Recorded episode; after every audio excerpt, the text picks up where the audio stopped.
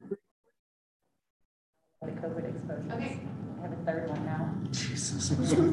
I don't know, all these people I hang out with are. You know what? Basically, my exposure to human beings is like here. That's about it. Yeah. That and my family, that's about it for me too. These are all actually work-related things, but. Just bad luck. Bad luck.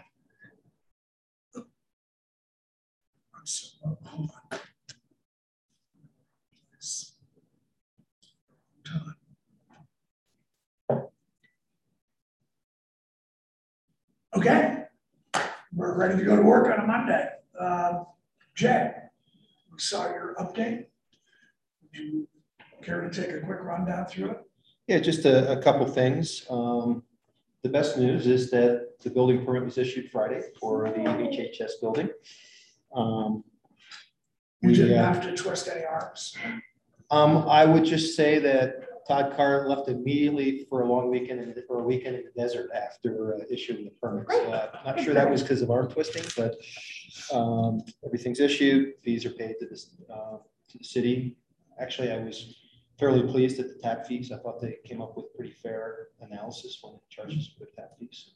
Um, You have to pay tap fees if there's an existing. Yeah, that's a good question, Beth. So it's a ratio of the taps which were in place before Oh, versus the okay. new use. Got it. Um, and I thought they used a pretty good formula.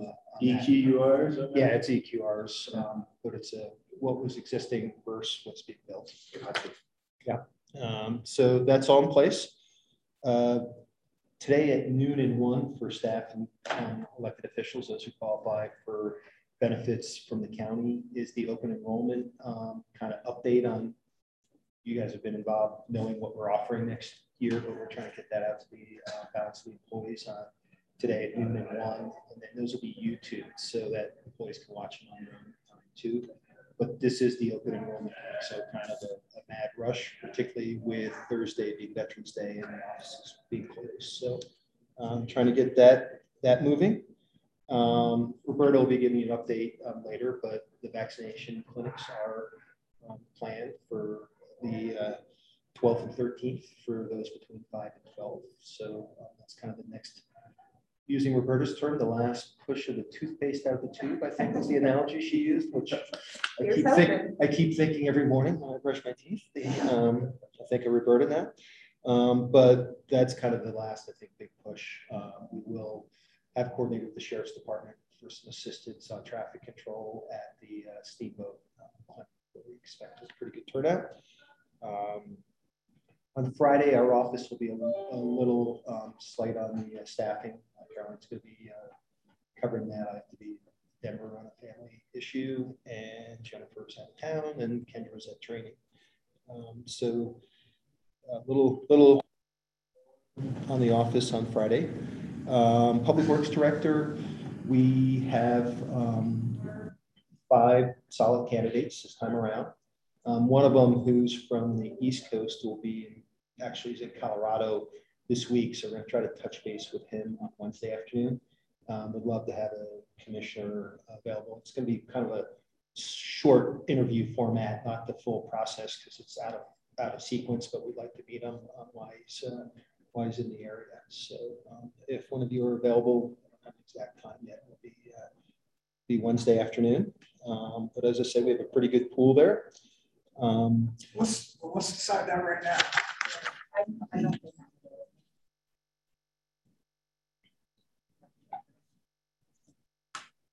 I mean, I'm available, but as I expressed earlier, I would just remain unconvinced of my usefulness in that setting. Well, if you're, if I you're, mean, I'm willing to do it. if you're gonna scare candidates off, I'd rather have them in the process. Yeah, what'd you do anyway? I, I, I mean, I, you know how I can be sometimes with some very direct questions. And it is possible that I say. Yeah, but if these people don't want to work with you, then they probably. Exactly, this is the time for them to Well, understand and I that. think that that PIO position is a little bit different than Yeah. public works. I mean, I, I mean, if you're available, I, I can be available. Right, that's the best solution. If, otherwise, I'm happy to sit in on it as well if you could. But it'd be good to get that. It's a pretty important position. I'll coordinate that with Commissioner Redmond then for Wednesday afternoon. Um, and talking about Commissioner, um, schedules, we have the kind of solar training that the Sustainable Council is hosting on the eighteenth. It's here. I believe it starts at four or four thirty, uh, the eighteenth. Um, She and I are both gone. gone. So Commissioner Redmond, can I draft you Where are? See, Ken, Hold on a second, you said the eighteenth? Wonderful. the eighteenth? That's not the What stuff. time? Um, it'd be like four or four thirty. It's just to do a little introduction on. Um, it's the day before we do the ribbon cutting at the airport. And so McKinstry's here and they're trying to host a training on how large solar projects can work. I, I'll be coming out of meeting at four, so I'd be available after four. Hey, you're getting drafted twice today. You know what? I'm the new guy. Uh, Step up to the plate. Well, I think I'm newer, actually. but Yeah. uh, Yeah, which two of us are gonna be at this meeting? Exactly. Um, and so that's, uh, that's really all I have for you this morning. Most of the last week has been dealing with hiring and personnel issues and benefit and stuff, which, um, upon the recent executive session and then also, um, on kind of the benefit side of things, what we're trying to tie down. You'll be meeting tomorrow with the consultant from Employers Council on the methodologies being used for the compensation uh, study. So um, that should, we uh, met with the um, employee comp committee and went over those methodologies last week. Great. So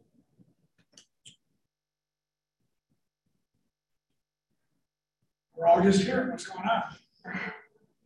See, you're busily studying statistics. I'm reading the color, yeah, I was looking at Colorado's, um, what do they call that? The School of Public Health puts out their, um, modeling report every week.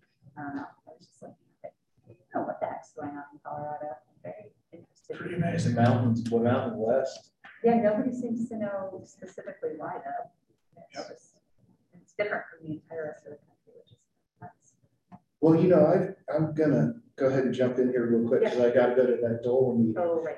Um, but I wanted to to fill you guys in on the pretrial services. We had a meeting last week. Um, I've been rattling, uh, some people's cages. I was, um, very happy that Commissioner Cimino did join the group this week. Um, and I have a phone call Wednesday morning with the AG's office to talk about funding this program when I met with AG Weiser down at Club twenty um, in Grand Junction, he said to the group that this should not come out of our budgets, that this should come through his office. And so I'm going to have a meeting with the uh, Assistant Attorney General for Intergovernment Affairs to discuss funding for this project, um, which I think will probably be a big relief to Commissioner Shmoon. But uh, that's moving forward. I've been disappointed um, and express that to uh, Matt Karzen and Judge O'Hara that the sheriffs have all been invited to the table and none of them have been there. And, you know, this is a program that's really going to affect them and their operations. Um, gonna, I wonder if it's not um, almost a message in a way. I But think we have an opportunity to uh, ask the sheriff tomorrow while he's here. I will do that. Um, had a little conversation with Eric in legal saying, you know, expressing my concerns. Um, and, uh, my interest in reaching out to Lieutenant Boyle directly. And, you know, but my concern was kind of sidestepping the sheriff. He said that I probably shouldn't have any concern with that to move forward. Um, I did send Lieutenant Boyle an email, um, and I just got a reply from him this morning um, saying that he is out of town, but he greatly appreciates the opportunity and would like to be involved in the discussion, which I feel for us as a we need everybody at the table. So maybe, not only for the benefit of the public, but for my, my benefit, help me understand what is, what we're trying to accomplish here. with This pretrial services initiative. Basically, there's a, a concern across across government, that cash bail is inequitable. You, you know, depending on your financial position in, in, the community, if you're a property owner, you've got certain things that you're gonna be released on OR. So what they're trying to do is one, um, make the system equitable, but at the same time, make sure we protect the population. Because that's a huge concern of mine, that you could release somebody in the morning and they could have committed another crime by that afternoon. So, um, you know, we're looking at monitoring, supervision, things like that. But it's a difficult situation because these people are considered innocent until proven guilty. So um, there's concern from um, the public defender's office that we're taking away people's rights. So it, it is a bit of a tight walk road. Um, my hope was that it's if we can pull this program off, that it may be a cost saving for the county. That you know we're not man, you have the manpower and housing these people, and at the same time, hopefully, they will be out working and producing in our society. Um, I think all of this remains to be seen. No, thank you for that. I didn't really have that understanding. I appreciate that. Thank you. A couple of years ago, when I went to um, the WIR conference, I went to a um, session about child services, and NACO has put out some kind of information. You know, they do those things that are like case studies of different counties. I'll look at my shelf and see if I can find it. It might be interesting to look at. I remember I was really impressed with it. Um, I, I think I even shared it with the sheriff at that time, but um, I don't know that we've done anything with it. Well, we've got three counties in Colorado that are, are doing this right now, Mesa, Larimer, and Denver. Um, both Larimer and Mesa came and presented, and the programs are vastly different. So, you know, it, I don't know, there's, there's a lot of work still to be done and, and some directions to be um, taken, but it's hard to do without all the players at the table. And I feel a little bit like a cowboy just trying to round everybody up and get them. Well, good luck. Thank you. Speaking of cowboys, I saw the leadership at Western Interstate Oh, yeah, Region. look at them. Uh, and yeah, I actually, I've gotten to know this guy a bit because he's, he's, I think he was a commissioner before I was elected. Um, Greg Chilcott, but, uh, yeah, it seems to be a pretty representative group of uh, cowboys on the Western Interstate you participate? No, that's the board of directors. You're not on the board of directors. Um, I sat in on a couple of their meetings, but I mostly went to the RAC uh, Okay. conversation, which was a little less extreme. Yeah. Um, but, um, you know who's really interested in doing that is Kathy Chandler Henry. And She's been having conversations about flipping some votes Trying and to get to, into a leadership role in the Western Interstate Region. Yeah. She would be a huge change of pace. Yeah. well, she ran for it a couple years ago and she said she only lost by one or two votes no, I or didn't something. that. Yeah, but she needs, you know, you, you vote by state, so she has to get the right states on board. Would you have anything else? No, I think that's good for me. I don't want to get anything else because I'm going to be getting. Don't be late to that. Exactly. We're counting on you. Um, I have a couple things. I, um, we have the kickoff for the child care feasibility study this week. And Jay is, Jay is participating, right? Yeah. Um, do we know who's representative from the city? Is it, it's, I assume Winnie. I thought it was Winnie, but Yeah. I'm not I hundred think percent. should just, uh, would you be willing to just check in with Gary and make sure he wants Winnie to continue to represent them going forward? Just since you're there, I think it would just be good to bring him back in the loop and make sure that's, because it was one thing when she was like writing the grant, but I just think we want to confirm that Okay. when she wants to be there representing the city. Um, but yeah, that should be exciting stuff. The Epic is, um, so, and they did, uh, um, there's nothing of note from the CPAT ad hoc meeting. It's a lot of conversation about bylaws and process and procedure. I think Thank you for doing that. That's tedious work. yeah, I mean, I think it's good. Um, the, I think the most important thing is that I think there was kind of, this will come back to the whole membership, so we'll probably talk about it more at the retreat, but um, there was conversation about transitioning to a C four kind of an organization um, and setting a timeline on that. Um, Is, I- I'm sorry, I was distracted for a moment. a C four. No, uh, Yeah. is Boulder still handling? Okay. Yeah.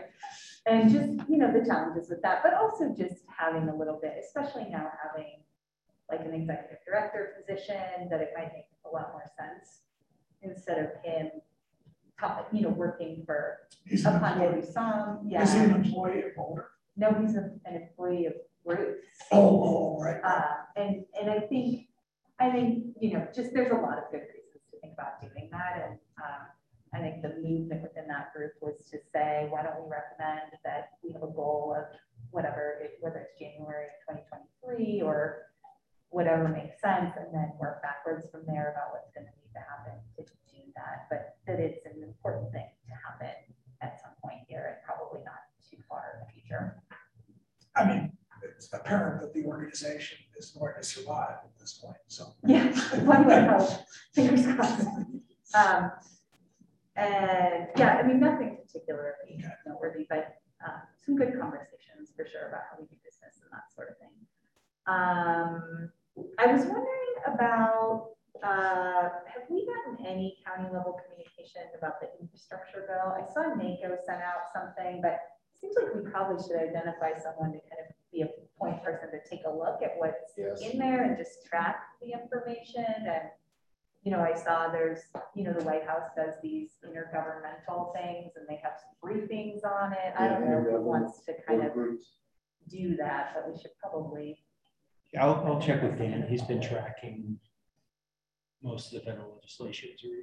right? I don't training. think so- there's county money in the Yeah. infrastructure bill, but it's something, when we're talking about water, right? We're talking about transportation infrastructure and all these things. It's something we should keep an eye on. Yeah. Sixty-five billion in the water. Well, also so that we don't end up providing any of our ARPA funds to someone that could have gotten it somewhere Right. else. Yes. Exactly. Um, Yeah, it's a, I mean, it is why we hired a writer, we knew all this stuff was coming down the line. Right, so someone just needs to track that and, um, maybe, you know, going to these meetings and reading the stuff and whatever. Um, so we can make sure to be prepared in those funds.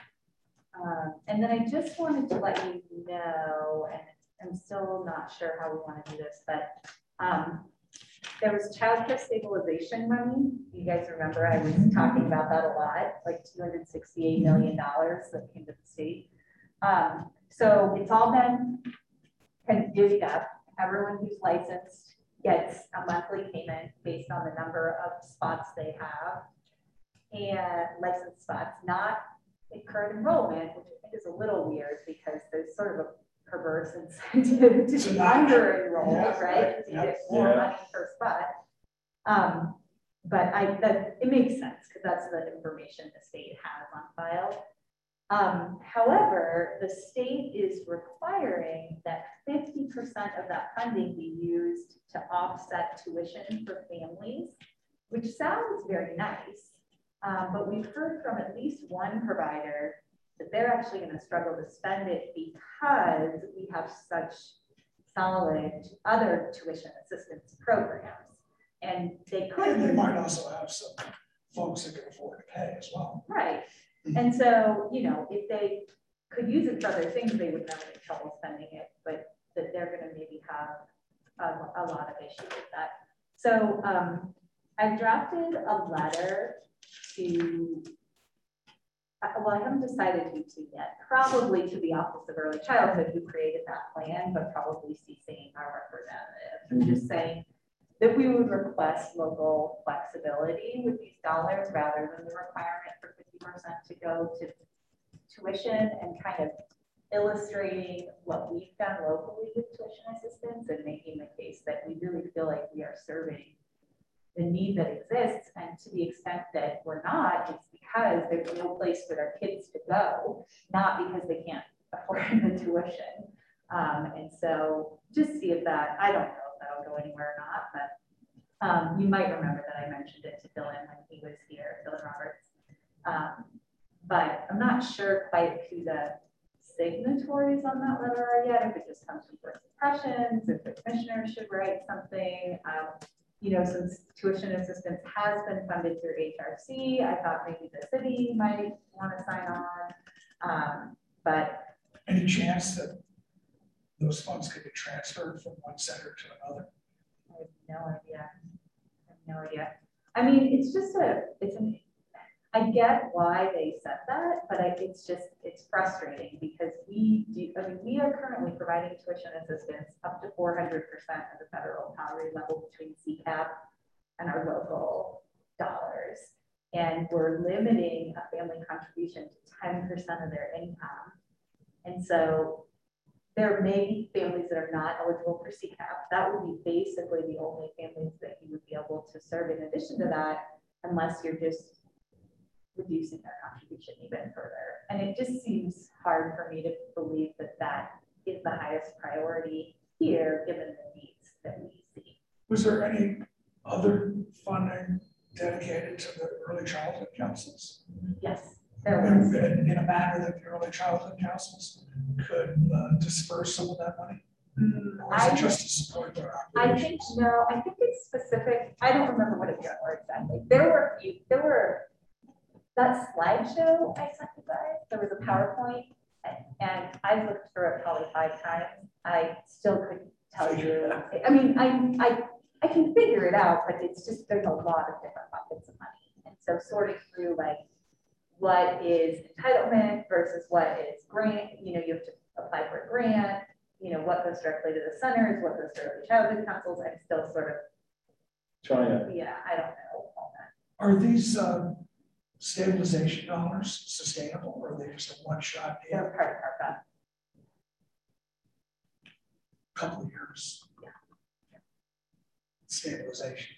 right? Yep. Yeah, exactly. they're in the word. But, uh, but you know, my argument is that what our child care system needs in order to be stabilized is workforce retention, more so than tuition assistance. Not because tuition assistance isn't needed, but because we're meeting that need already. That's just interesting, you know, we, you know, these, when I was first commissioner, that, that was the whole conversation, is making it affordable for families. And then we transitioned into, well, we don't have enough space. And and now we've transitioned into uh, the workforce issue. It's almost like you should be able to focus on more than one issue at the same time. I'd be able to do that. Yeah, well, that's all I have on my list. A lot of things. Um, I'm gonna take the opportunity. That, go ahead. Um, HHS building, uh, actually, I'd be curious, Jay, you uh, joined us last Wednesday's meeting for the whole meeting. Uh, what was your take on the group, and the process, where we're at? Because I've been kind of in it for so long, it's, I'm actually glad to have fresh eyes coming into the room.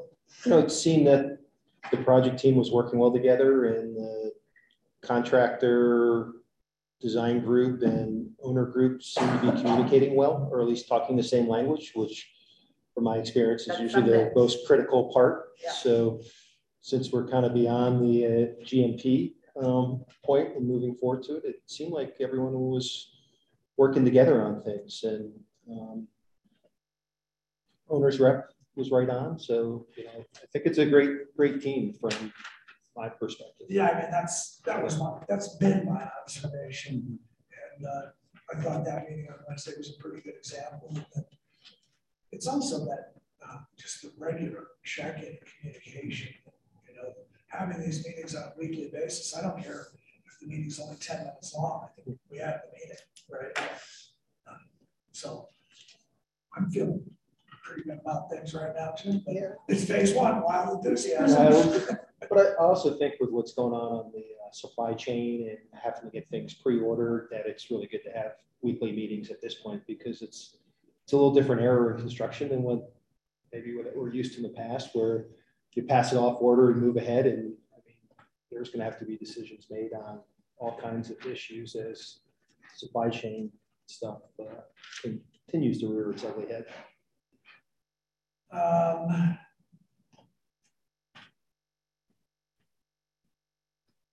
You, yeah, you weren't here, you didn't miss that much on the, uh, in-stream flow presentation, I was curious. I mean, I guess it was nice to know, it was an interesting conversation.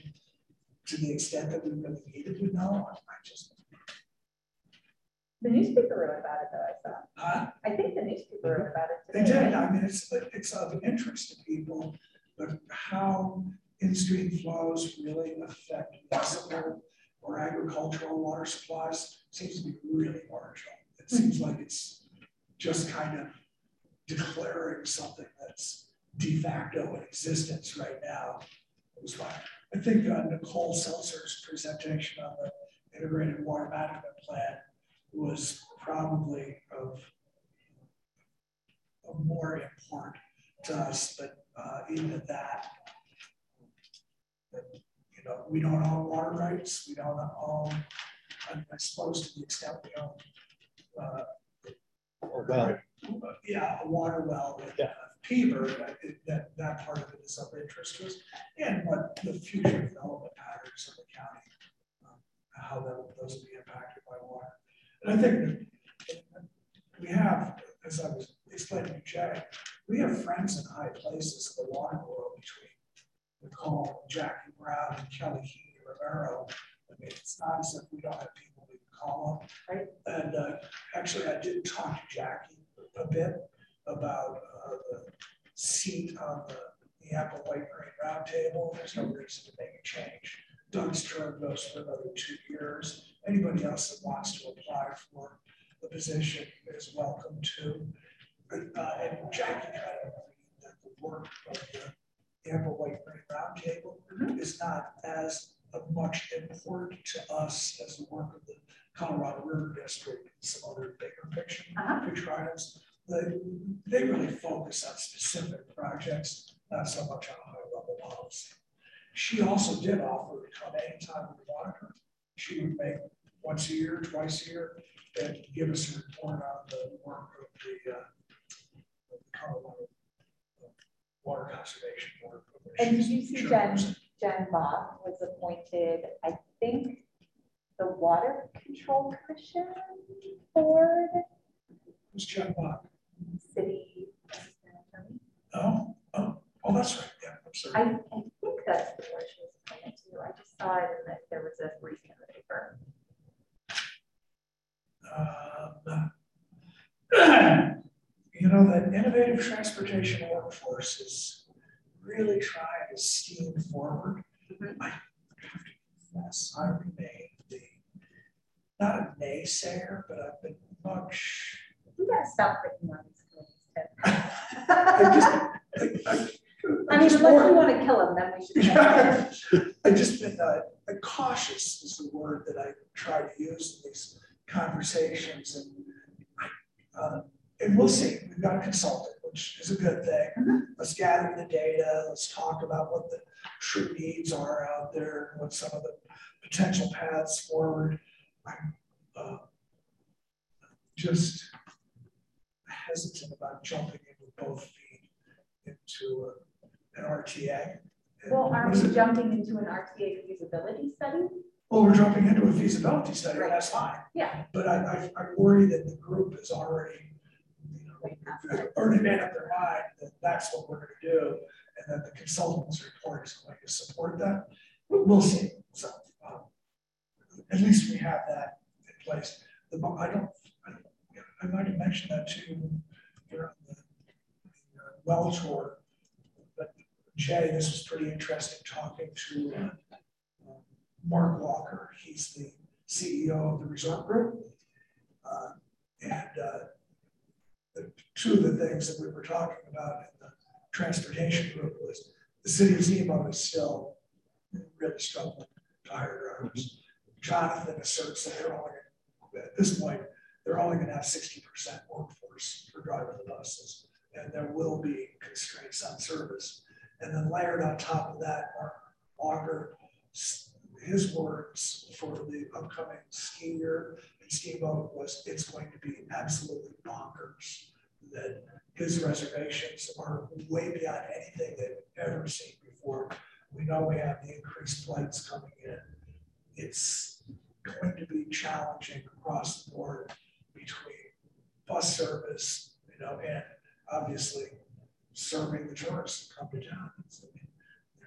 We'll see, see how we adapt. Yeah, I, I actually had a discussion with Gary Suiter on that last week and the city, depending on how staffing comes together, they're, they're contemplating a PR campaign of, you know, hey folks, you know, when you're, when you're in town, take a step back, think might be a little longer at a restaurant, not as frequent bus service, kind of like relax, chill, enjoy your vacation, but, um, you know, aware that there's going to be some service limitations. So we'll see if they have to launch that or not.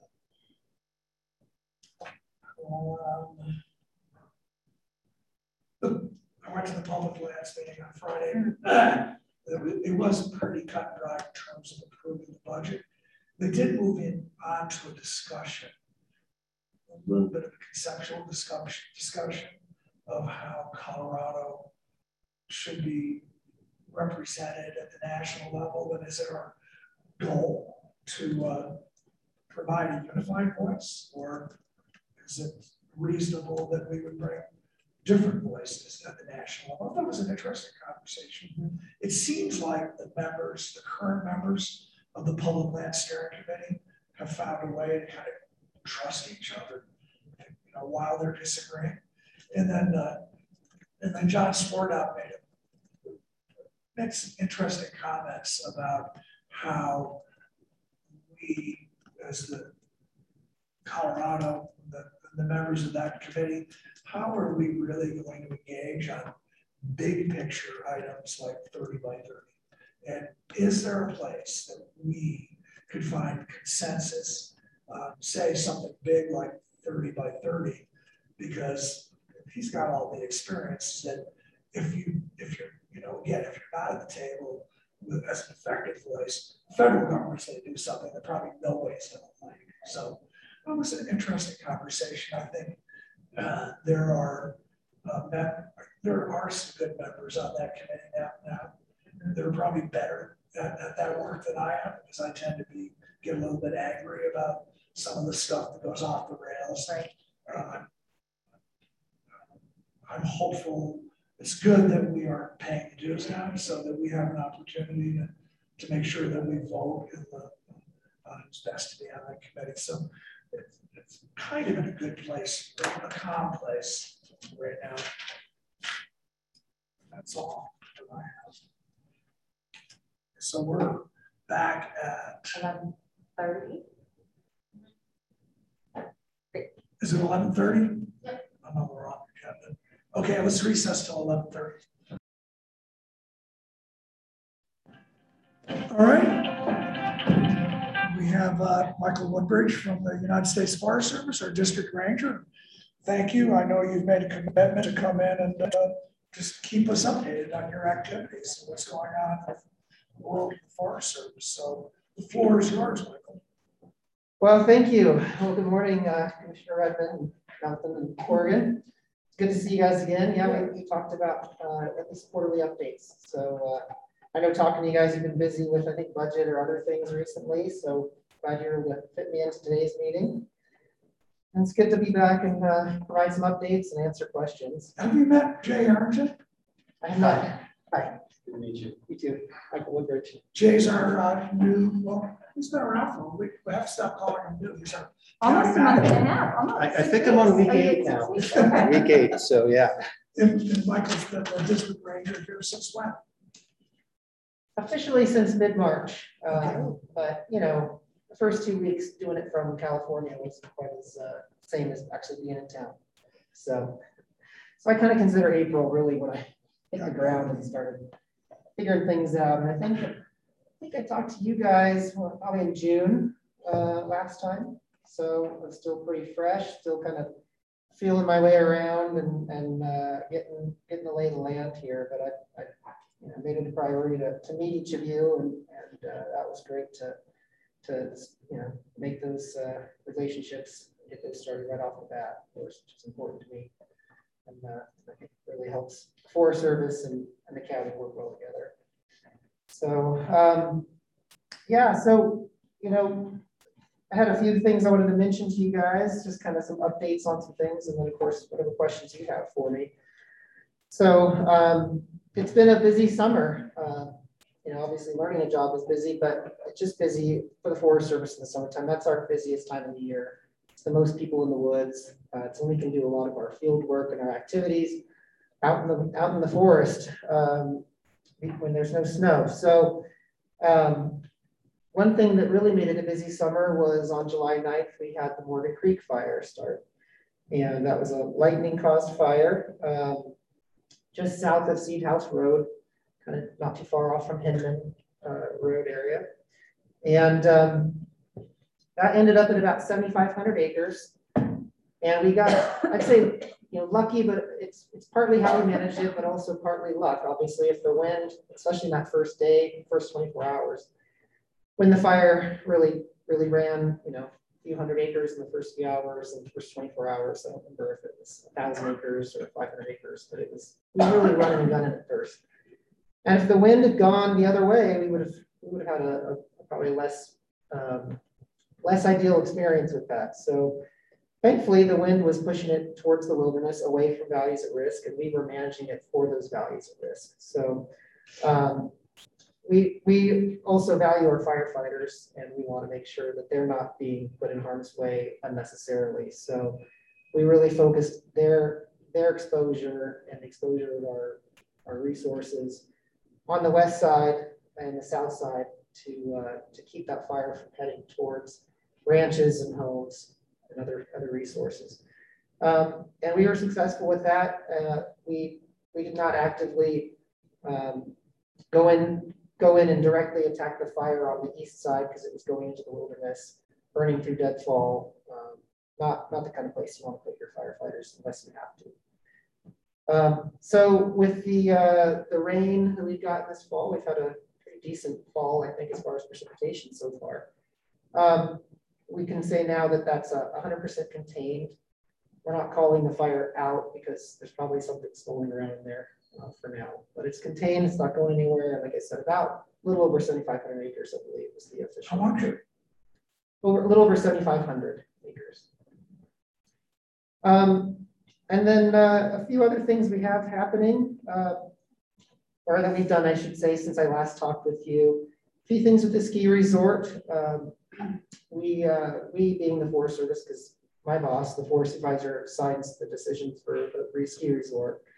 Um, he signed an environmental assessment for the ski resort, which uh, allows for improvements at Steamboat um, over in the Pioneer Ridge area and some changes with the lifts and gondolas. You guys probably know all about all those changes. And those are things that, that were on Forest Service land, but we worked with them on as well. Uh, so they're full steam ahead on, uh, on those improvements. And uh, also uh, at the ski resort, but a little bit different is they had some blowdown over there last fall, uh, right before winter set in. And so we worked with them on a decision to allow for managing of that deadfall. I say managing because some of it's getting taken out, some of it's just getting, uh, you know, chipped up on site. Uh, but we're working, we're working with them to uh, make it a safe place for people to be uh, on the resort, so you don't have a bunch of snags that could fall, and also to manage the fuels out there, and also to prevent uh, things like spruce beetle. A lot of it's spruce that came down, and if you let green spruce stay on the ground, uh, that's often the haven for spruce beetles to get into, and then you've got a bigger spruce beetle problem.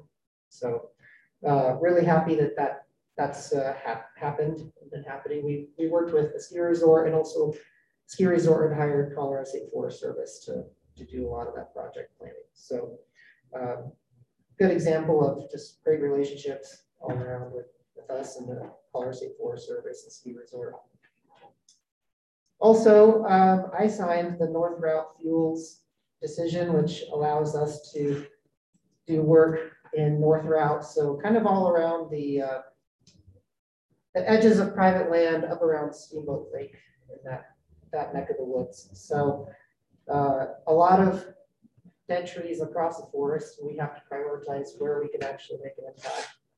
and certainly those uh, private land boundaries uh, are, are one of those important places where for ranchers uh, that live around there and other landowners, they're clearing the dead trees off their property because they come down, ruin fences, um, and, uh, and- and cause issues for them. So we're, uh, we're doing what we can on our side of the fence, so to speak. So that project is also a partnership project. It's a good neighbor authority, uh, which is something that allows us to work with the state. So we are working with the Colorado State Forest Service on that project. That will be implemented next summer uh, in twenty-two. And when the, basically when the weather clears and the soils and conditions are right, we can get in there and actually do the work.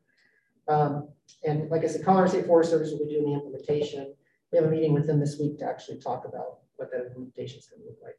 Would Carolina be the representative, the representative that you work with there? We work with Carolina Manriquez and also uh, with uh, John as well. So we've been talking to both of them quite a bit about this project uh, for quite a while now, before I had got here uh, too, of course. But uh, happy to happy to be able to say that that, that decision's been signed and that we're ready for implementation.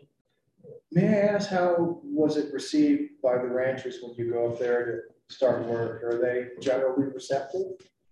Uh, there's a lot of support uh, in North Routt with the, the landowners around there and the fire district as well. I've received letters, I think you guys have as well, from the uh, North Routt Fire Fire District. Uh, you know, very, being very supportive of this project and saying, hey, we just, it's a very important project to us. We want to see it get done.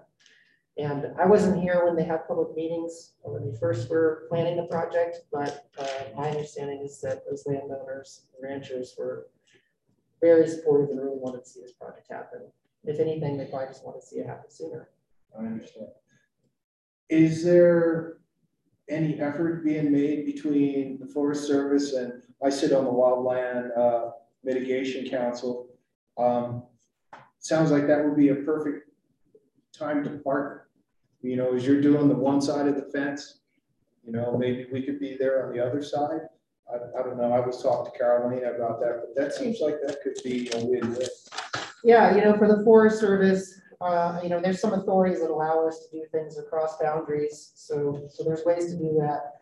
But Colorado State Forest Service is really uh, the ones that are best positioned to, to be doing that work on private lands. And so having this good neighbor authority where we could work with them, they've already been doing a lot of work on private lands. but Right. Landowners and, and Colorado State Forest Service.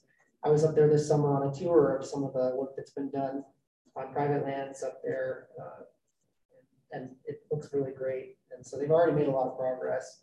So yeah, this is a great way for us to, to, to meet them, uh, with that same effort on our side of the the fence. So while we're interrupting you and putting you on hold for what you were going to tell us Not a about, problem. I'm curious about this. We had a, we had a public lands meeting on Friday, and one of the things that came up, Hillary brought it up, that there's a, there's a lot of, are these new dollars or just existing dollars that are uh, through the USDA for wildfire mitigation? And then, uh, and then she also went on to talk about those communities that have a really well-defined uh, wildfire plan and a, and, and uh, what is it? We have the Routt County Wildland Fire Council. Is that what that's called? Well, I don't know if that's exactly, but that's the gist of it. yeah. Okay. Um, So just like so much of what we do, I mean, if there's money out there that we can bring into the county to address issues, um, it seems like we do have a well-defined uh, uh, wildfire plan. Mhm. We've got, we've got the council in place. And- But the last thing that Hillary brought up, what she's been noticing, is in these various communities, they don't have the capacity to uh, chase down the grant applications. So who should we be talking to? Should we be talking to USDA? Well, I mean, I think there, there's a lot to unpack there. Uh, there, there are a lot of different programs out there where, where there's money. Uh, USDA is one of them. And, uh, and, and there is some, some stuff coming out of Washington about mon- more money for wildland fire and also fuels reduction, so we don't have those fires in the first place. So, uh, you know, some of those things are, are specifically geared towards non-federal entities. Um, and so, you know, depending on what the opportunity is, it, there only certain types of entities can, can apply for those.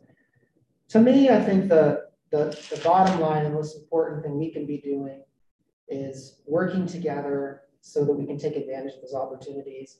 So if there's something that's open to local governments, Routt County's set up to be able to take advantage of that. If there's something that our agency can go after internal grants or something, we can do that. Or if there's state or nonprofit opportunities, you know, if we're all talking and coordinating and keeping an eye out on those opportunities, then we can look at who's the right entity to, to apply for that and how we work together. So we're doing things cross boundary. So just, um, one, I guess, comment and then, a- well, I guess they're both sort of comments and then a question. Um, so this was a hot topic of conversation at WIR, was that I was at a Western Interstate Region Conference, uh, which is part of the National Association of Counties, and lots of discussion about this funding. So I don't know exactly what it is, but there was a lot of, you know, new pots of money, I think, for wildfire. Um, and for fuel reduction, like we're talking about. Um, one thing, just uh, uh, the our wildfire protection plan, we don't actually have a plan yet, do we? We're in the process of doing that right now. Yeah, Right. that's the community. Well, the wildfire- community wildfire CWP. protection plan. Yeah, Yes. okay, so probably having that would get us to what you're talking about, Tim. Right. And Um, that will also define the word. So what, what is the timeline and all that? They're, they're bringing on consultants now. Um, you know, between the money that we pitched in, um, um, and then they got a grant for forty thousand to match it, that they're looking at bringing on a full-time director. So we're working on it. Yes, um, sir. So one of the items of discussion at WIR was about um, that often a lot of these communities can't meet the acreage thresholds. You know, they're not competitive for these dollars because they're not um, sort of mitigating on a large enough scale acreage wise. And there was a lot of discussion about um, trying to have some conversation about economic impacts and, and kind of maybe having some different criteria for those dollars besides just acreage. And I guess I'm not familiar enough with what the issues are here, and I would be curious if you would think that those acreage, if you're familiar with those acreage thresholds, if those are an issue kind of within our forests in terms of mitigation work. I, I'm not familiar with the specific uh, Okay. acreage limitations that, that you're referring to. Um, But I can tell you there's plenty of acreage out there. um, And and especially on the forest, right? So I, I think, I think there's a lot of opportunities. uh, We've, we've had some conversations, we being the Forest Service, Colorado State Forest Service, um, some of our, our partner, uh, partners like such as uh, permittees that they use the forest for, for uh, cattle and sheep. Um, and some other locals here. We, we had an initial meeting just only a few weeks ago uh, to kind of start, but there's, we're talking about opportunities to do landscape level work in North Routt uh, with that group. And so I, I have high hopes that we can make something happen with those sorts of, of partnerships and, and, and having those diverse entities coming together. Um, I talked a little bit with um, Mount Werner Water Agency folks, just preliminarily, just starting to spitball ideas, but hey, what can we do to protect the city's water um, source here, uh, you know, from, from wildfire? So um, I think there's, there's a number of opportunities where we could get the right partners together. What I see here in this community is a lot of interest, a lot of a lot of capable partners, a lot of capacity. Um, and so I think it's a matter of uh, coming together uh, with a diverse group of partners. But I, I also think a manageable size, right, of, of partners. You get too big and it gets too clunky and slow, but you get the right size uh, group together, um, and we can we can probably do some really great things at a landscape level here. Uh, I have I have come from uh, another district with the Forest Service back in California, and we had a project that was landscape level out there. And we partnered with the county and uh, some nonprofit organizations, uh, also the water agency there. and others. We had about six or seven partners in a, a research uh, institute from one of the colleges out there. And we worked together on this project and it was very successful. Uh, we were treating, uh, I think, 22,000 acres and, um, and it was, it was a great project where it wasn't the Forest Service leading it. And that's what I see with these other projects too. It's not, hey, the Forest Service is going to lead this project and, you know, we'll bring some partners along for the ride. We, we, the Forest Service, and this was primarily on Forest Service land, but it wasn't all lands approach. We were a partner, so we weren't leading the project, we were a partner on the project, and it was a partner-led project. So the county, uh, where I was, actually took the lead on hiring the contractors, and they implemented the work. Um, and all the partners uh, were tasked with helping to find money to make that happen. And I can see very similar things happening here. Obviously, there's different funding streams uh, from, from out there, from here, but I, I just see a lot of, I just see a lot of potential and I'm really excited to work with, the county and other partners here to, to see if we can make some of those things happen.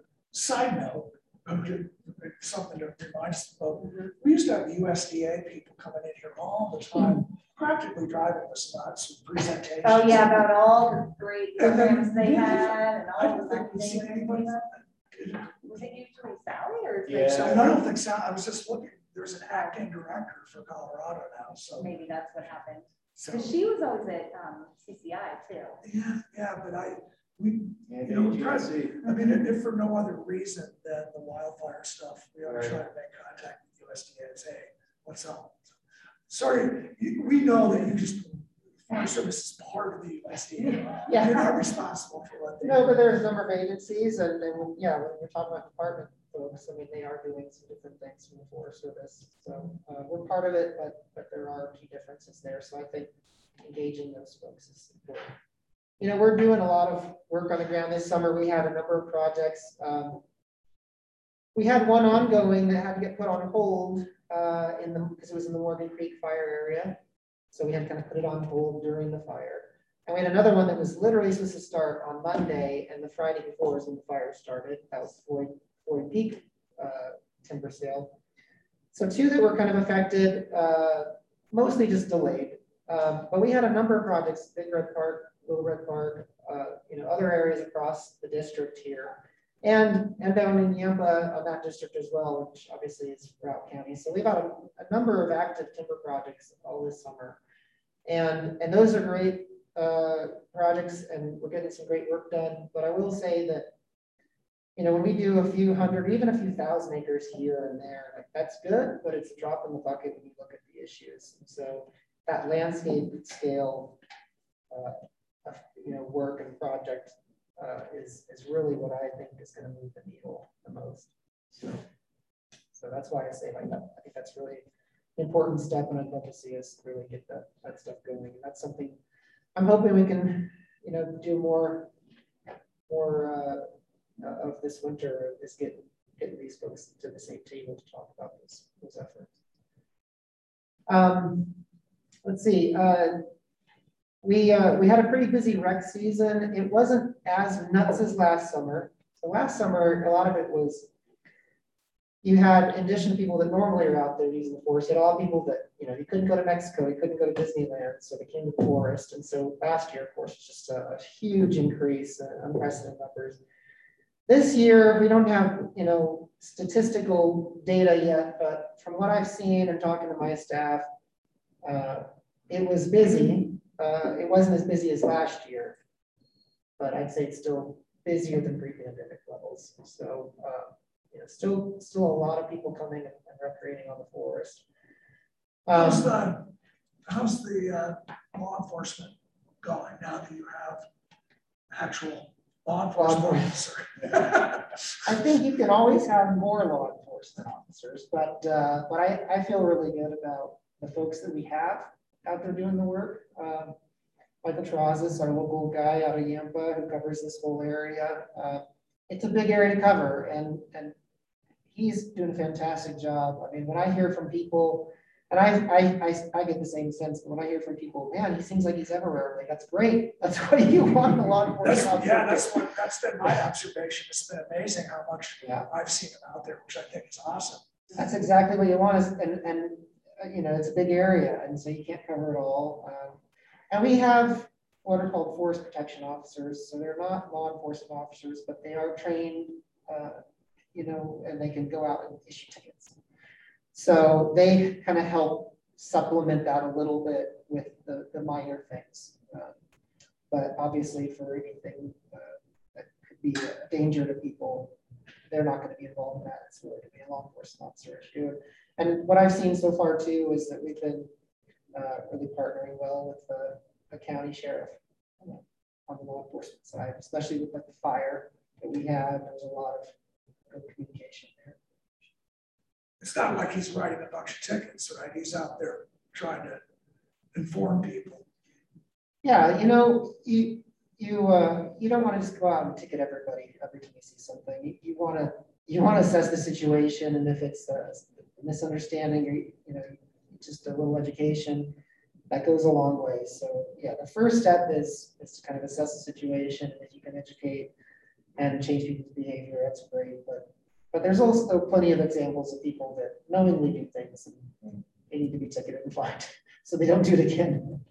Plus, he must be a valuable asset just in terms of monitoring what's going on out there in the forest. Yeah, he's in the woods more than I am, so uh, he's he's seeing it uh, every day. So oftentimes, if if I'm if I'm wondering like, well, you know, what what's it been like up, you know, well, before the fire? What was it like in Seedhouse Corridor? you know, were we getting a lot of people? Are they following the rules? Our law enforcement officer is a great person to. Is it a local decision to fund that position out of your It's local not. budget, or does that come from on high? On high, so uh, our law enforcement operation is stovepiped, meaning it's uh, run out of Washington down through the region. So our law enforcement officer doesn't report to me and he doesn't report to the forest supervisor. He reports to his patrol commander who covers our forests and also uh, Arapaho and Roosevelt National Forests. So the patrol captain has a bigger area that he's in charge of. He oversees these law enforcement officers that cover our areas. And then he reports to the region. So, you know, I, I coordinate with our law enforcement officer, but I'm not giving him his, uh, his instructions. Excellent. Sorry to keep distracting you from. No, I, I'm, I'm interested to hear what you guys are, are curious to know about and what I'm. Well, we're running out of time. Uh, I think one thing we'd like to talk about uh, is the status of the property up on Hilltop. Yeah. Where you're at and where that process is at. Yeah, and I appreciate that, and I was gonna bring that up as well, so, um. Last week I was on a hunting trip, but the week before that and, and previous to that, I, I was able to have some conversations with our national program manager. So he is kind of overseeing this program, if you wanna call it that, that's come out of this, this law that, uh, Senator Bennet sponsored, uh, that went into law for, through the Farm Bill, uh, leasing authority. And so uh, one, one thing that him and I talked about is that this is, this is still a fairly new authority. And so there hasn't been an, like, a situation where this, this authority has been exercised all the way to the very end, meaning it's been leased uh, by the local government and being used. There's, there are places like on the White River and maybe some others that are kind of like us, uh, in the process, and they might be even farther along, but they're not, they haven't gone through the whole thing. So no one's actually been through this whole process. And that's certainly one of the things is we're kind of feel, figuring our way out as we go um, of this process to see like, are we Well, doing it right? no, wait a minute, Michael. I mean, you've got places out like in Breckenridge Right. where, I mean, there's communities that got built. I mean, how much closer to completion do we? The, this leasing authority we're talking about hasn't been completed, like, so like Dillon is one of those that's, uh, kind of the- one of the furthest ahead. And they're still not that, that- not that many steps ahead of us, honestly. They are, they are further along, um, in the process, but but No, they're not. but seriously, I'm talking about, like outside of Frisco, there's whole communities that have been built on what was Forest Service land. That's a different authority though, so there, there are multiple ways to have forest service land uh, leased or transferred. Uh, And, and this authority that- that we've been talking about, the leasing authority through the Farm Bill, is a newer one. Well, let's use one of the older ones where they actually got stuff done. And that's, and that's certainly something I think we need to take a hard look at and maybe, and I don't even know what it stands for. I just know that the acronym is pronounced FISPOREA.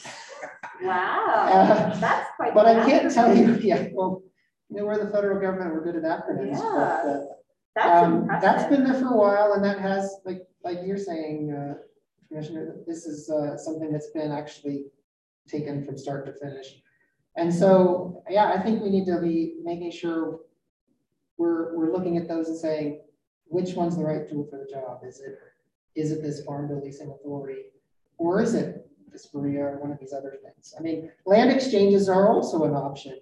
Um, and that, you know, every, every, every one of those options has its benefits and drawbacks, right? I think land exchanges take a long time, um, unfortunately. So, so I think looking at those, that- that's a good point, and I agree with you. Like, let's look at those other authorities, and is there something else we should be doing? But, I mean, I still think we're back where we were talking months ago, which is from, you know, about the housing authority board, the urgency that the housing authority has towards getting something done.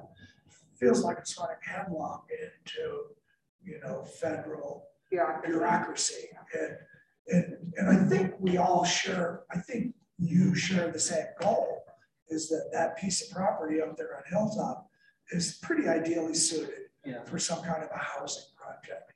And certainly the housing authority believes that, I think we believe that, so we've all coalesced around, here's the goal, but it feels like the, there's just so many obstacles from getting here to there, it's frustrating. I understand your frustration, and and first and foremost, I mean, I'll just reiterate that, yeah, I, I, I'm fully supportive of this effort as well. Um, I'm not planning on doing any other, uh, you know, development of, of the seven or eight acres we have right in the middle of town for Forest Service things. Um, so I would love to see us uh, be able to contribute to the affordable housing issue in this county. And so, uh, I, I share the same goal, and I think that actually it's not the bureaucracy necessarily, because in all fairness, I've only had a few meetings with uh, Yampa Valley Housing Authority, and we've kind of been moving, moving along slowly here. And like I said, part of it is, is because I'm figuring out our process. It's a new process and how it works. But it's not even actually a bureaucracy. It's, it's, we just need to sit down in the same room for a few hours and start hashing some things out and getting some things sorted out. Because uh, I had these conversations with our national program manager and getting, getting on the list uh, for eligible sites, from what I can gather from talking with him, isn't a big hurdle. He sends in the list to Congress and they pretty much say, that sounds good. You know, unless there was really some controversial issue, uh, we wouldn't expect to hear from them, no, we don't like that. That, I, that, that location on this. So has that request been made to the national program manager to put this property on that list? I've talked to him about it and I, and I, I can send them a written letter saying, I want you to put this site on the list. Um, He, he sent in last year's list, I guess this past summer, so. And at that time, I didn't even know there was a list, so this is part of, you know, learning for me and also for our program in general.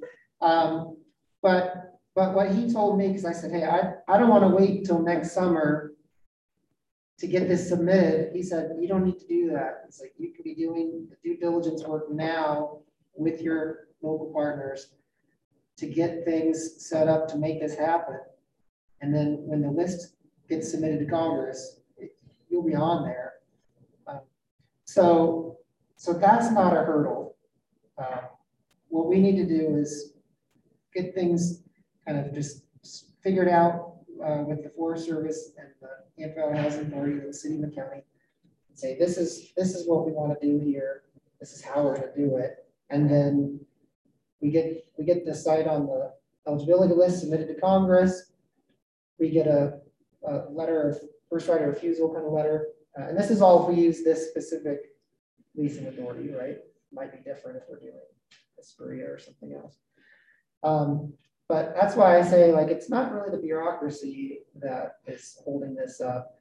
Part of it is figuring out a new, a new process, but also just us sitting down and actually hashing out the details and getting it all. So we're having a housing authority meeting, our regular monthly meeting on Thursday here. Okay. And I'm going to be repeating a lot of what you just said here Wonderful. to, uh, to the group and to the executive director. Yeah. Uh, And, uh, I mean, if that's the problem, I guarantee you, I'll have Jason and Cole and myself sitting in a room with you going, okay, well, what do we need to do here? I mean, you Yeah. know, uh, is it a question of you needing money or other property or considerations? You're gonna have to be prepared to come to the table and make it quite clear Yep. exactly what it is that you need from the housing authority to get this thing pushed forward. Yeah, so great. Let's, let's go ahead and get that scheduled. That'll- Okay. That'll, I think that'll help us keep Okay. moving things along and actually You bet. making some progress. That makes it. And just in the big picture, wasn't the leasing authority put in place to allow more community benefit as opposed, to previous processes were to maximize value of the assets so they could be leveraged for other projects, correct? I, I can't, I can't tell you for sure. I don't know the answer to that question. Uh, And actually, I'll, and we'll bring Jay into that. Yeah. meeting. Yeah, because Jay, Jay looked at it, sounds like, so that's I've great. lived some, Yeah. that a little bit. Yeah, Okay, well, that's, I think that's what I needed to hear from you today, is that there is a path forward. We just need to pursue it. Yeah. Okay. I Yeah. think that's really exciting, and I think that's progress from, you know, the conversations we've had before, and I appreciate that there's a lot to sift through, so thank you for your work on that. yeah, I mean, I, I- you know, not having uh, a staff person dedicated to this issue in my office contributes to it, but that shouldn't be anything to stop us. We can still keep making progress and, and it's important, it's an important thing for me. So that's why I'm willing to make the time certainly to, to have these meetings and and see what we can do. Um, I also want to get some other folks engaged so that, uh, so it's not just me Right. on my end here, but uh, that shouldn't be too much of an issue when we're ready to actually. Well, I think we're prepared to help however we can to make that reality. I think it's it's a Yeah. great project and it'll a great example of this. Yeah, I mean, as a member of this community, uh, you know, I, I know that affordable housing is probably the number one, or at least one of the number one issues that we're We hear it facing. every day. It was the first issue you had to deal with. you. Yeah, I mean, I can tell you firsthand from my own experience. I mean, I'm, I'm, in a sense, I'm still struggling a little bit. We do have a house, but it's not much of a house.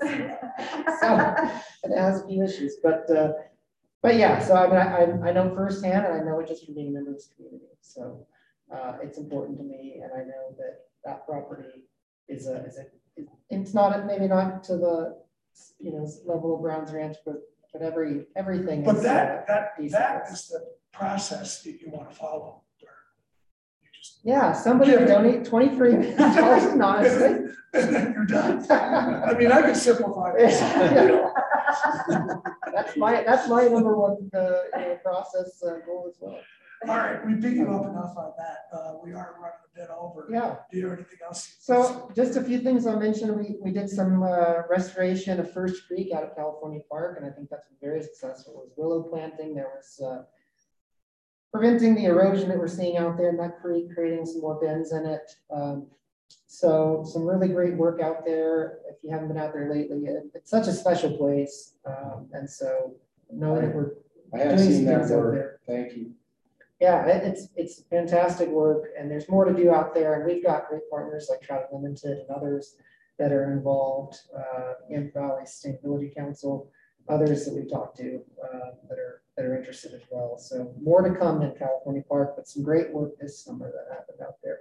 Um, and then, uh, we, if you're interested, we, we've, uh, we've renewed our lease on our current building that we have in town for, I think it's another twenty years. And so we're working through the process uh, with, with the owner on some renovations and things with our new lease, but, um, but just so you know, we are, uh, it's gonna stay in place there for foreseeable. Oh, CPW.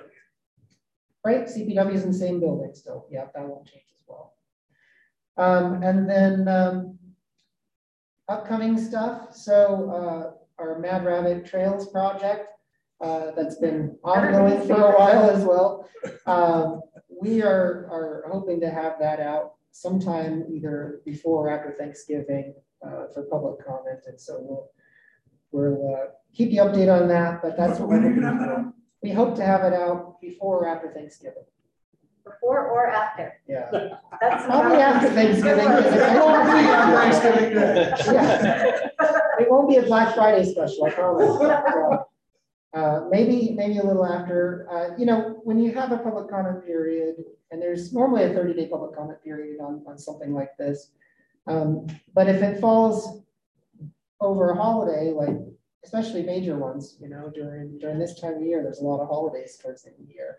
Um, so, uh, if we need to make it forty-five days, you know, to give people adequate time, you know, I'm interested in doing that. But, but part of it's gonna be, you know, how much is it overlapping with all holidays? Is it gonna be tougher for people to get their comments in in time? But, uh, that's what we're trying to figure out as far as timing of getting it out there. But we're, we're trying to get close to finishing up that, uh, document, the environmental assessment on there so we can get it out for public comment. And then also, um, sometime here in the near future too, uh, uh, we have our Buffalo, Buffalo Pass Road Improvement Project. Um, That road is supposed to be uh, a level three road, which is uh, maintenance level three from the Forest Service means passenger cars can go on it. And a lot of people probably don't even want to take the trucks on it. It's not a fun ride. Um, But, uh, but this project will make that road much more travel friendly. And it also creates some safety um, improvements such as pullouts where there's maybe more of a single lane area and some of those switchbacks. And uh, we also will be addressing some of the unsustainable uh, dispersed camping, you know, people parking in meadows or, or right by creeks or lakes or something. So uh, a few aspects to that, but, uh, but that should be hopefully coming out soon as well.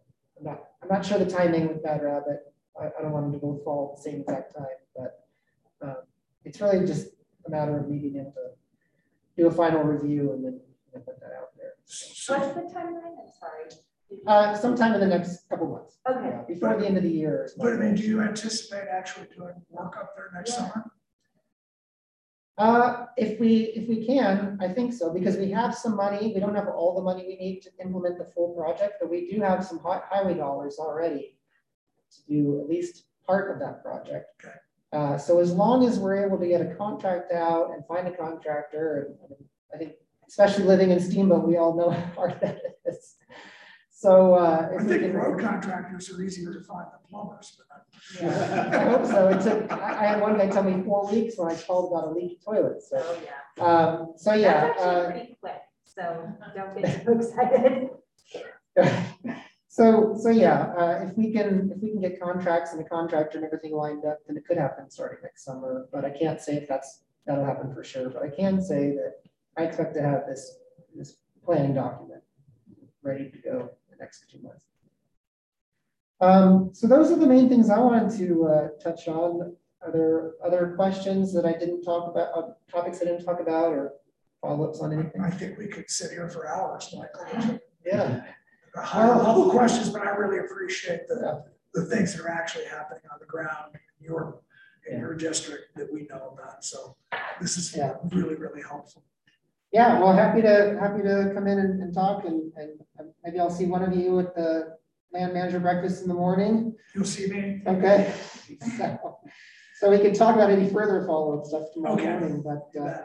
Yeah, and, and I look forward to just continuing to come in at least quarterly and, and obviously if there's times you guys want me to come in, uh, sooner, I'm happy to do that.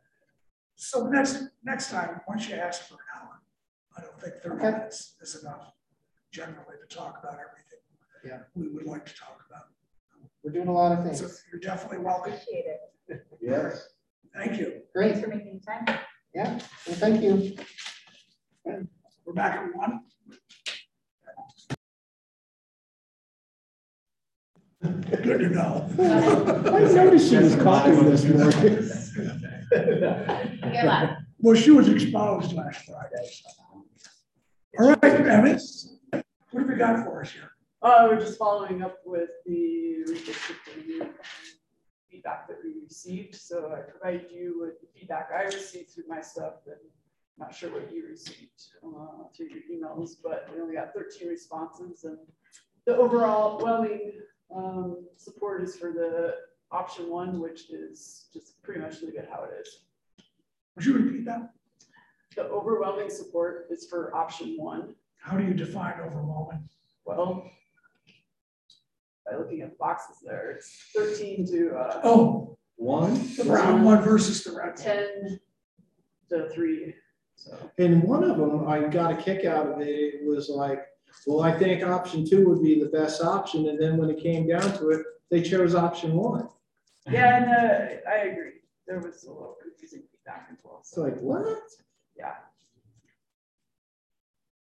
So at this time, I'll plan on continuing with uh, option one, and I've almost got it prepared. So you'll probably see me by September, early in December, sometime early December to um, with the resolution to finalize that.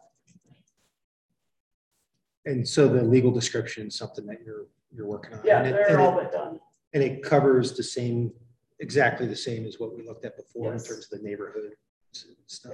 Yeah, unless I hear otherwise that you want to make any adjustments to option one, which we certainly could do.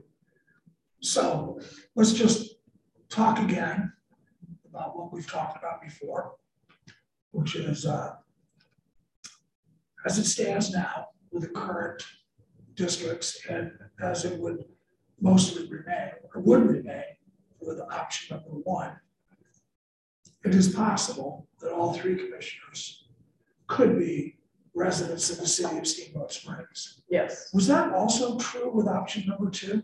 yes. Now, if we wanted to discuss any further, I think there would be an option out there to have it only down to two commissioners.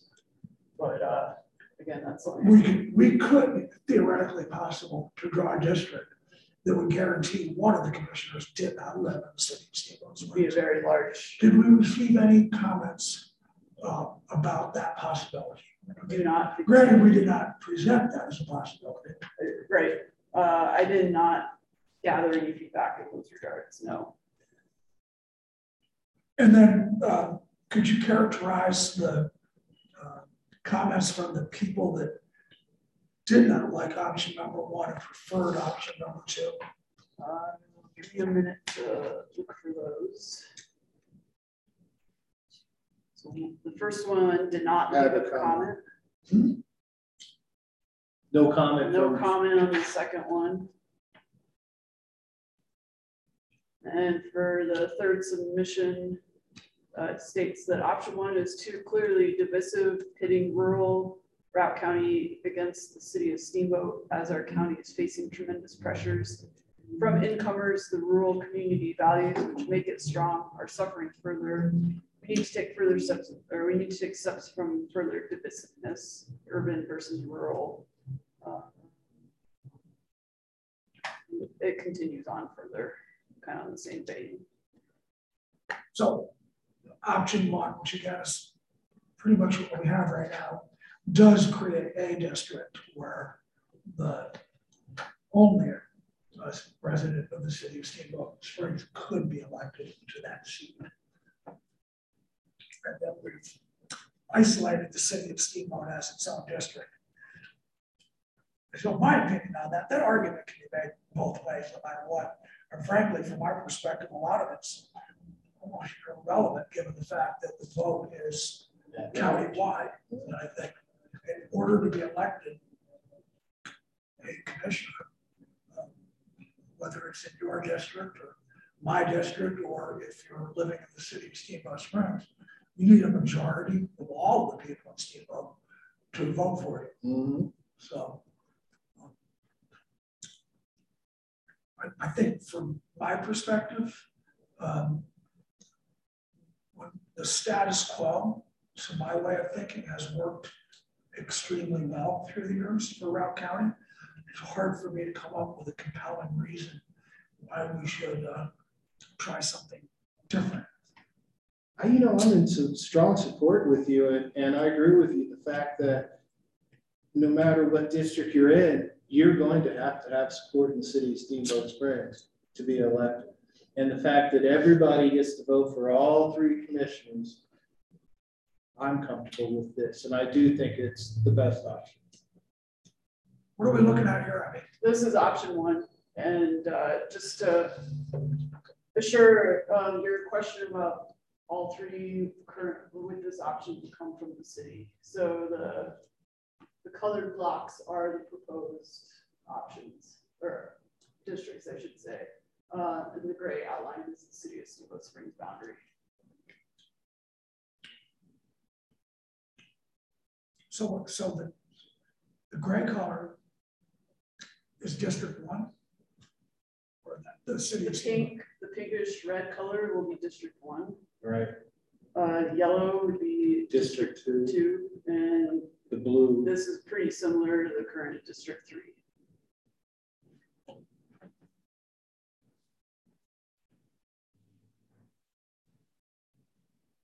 Black lines that disappeared are the current twenty ten commissioner districts. So this is in District One currently, That's correct. and this would be District One. That's correct. And then what happens when we do that? The new one, the, the biggest change, I should say biggest, but like right along here, District One gets pulled up to Highway forty. The colors that. Yeah, the colors are the, the proposed ones. you've got that small. There, these people used to be in District One, or District Three is District Three, now they're in District One. So that's you get more voters. the same route. And then also goes the other way here. I'm curious, Abby, why did you choose to increase the, or add numbers to District One by virtue of moving in? Well, that's the highway right there, and quite frankly, for the ease of writing a legal description. It's a good, good- Uh, because I can just call out highway along US Highway forty and cruise right along that and not have to go along streams or multiple streets or Well, whatever. you could have increased District One population by just moving some of this in as well. That actually, the area, and let me highlight on the map here myself, just so if there's online folks, this area right here is the densest population in Steamboat Springs. And so um, messing with the numbers in this area is pretty difficult. oh, I got you. So uh, if we start chomping in there, you get, you get large numbers with just tiny little swaths in that Mhm. area.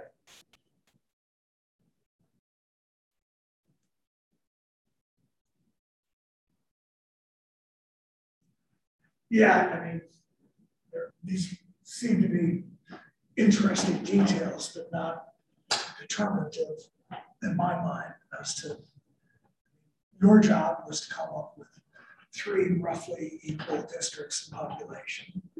And this was the most straightforward way that you could do that. Yes. You could have done it with the option number two in a straightforward manner as well. You know, there's a thousand ways to skin this cat. Right. And, you know, if, if you wanted to keep a one district whole within the entire city, you know, it could be moved further to the northwest corner and completely reconfigured. Again, um, there, there's a million ways to do this. This was the simplest as far as going with our current lines. Uh, Most of the population increase in the twenty twenty census took place inside of the city of Steamboat Springs, is that? Uh, majority, but Hayden, actually, the south side of Hayden grew pretty significantly compared, I mean, for the Hayden itself, it gained uh, quite a few people.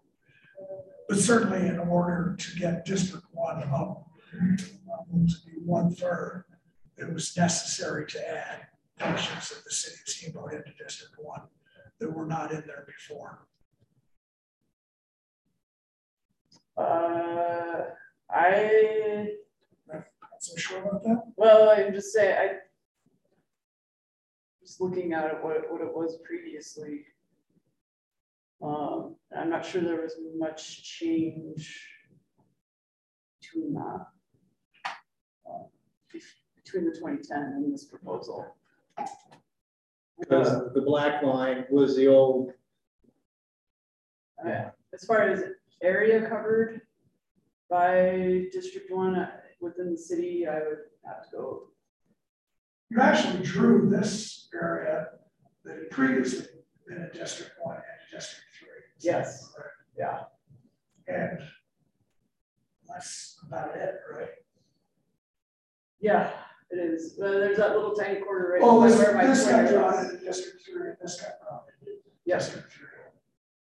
Again, that's really for the ease of writing a legal description. Uh, more than balancing, uh, population. So if we followed the city boundaries on the southern end there, that legal description was gonna be a lot easier to write. And then you drew this out of the city into District Two. Correct? Out of District Three Into District Two. into District Two, it's all, this little area is still within the city of Steamboat.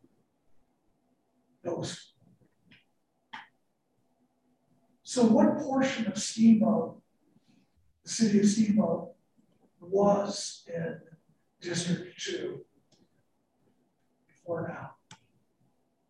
I can't answer that factually, I need to go around. but it's not a significant area. I'm looking at this No. map and I don't see where anything, oh, I guess this got drawn in too. Yes, This came from District Two into District One, yes. maybe something up in here.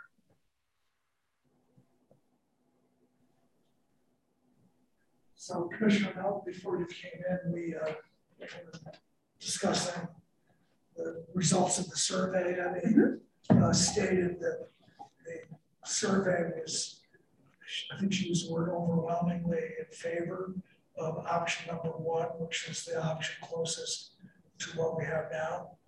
There were two, but there were only thirteen um, respondents, two of them did not like our, um, uh, did not like option number one.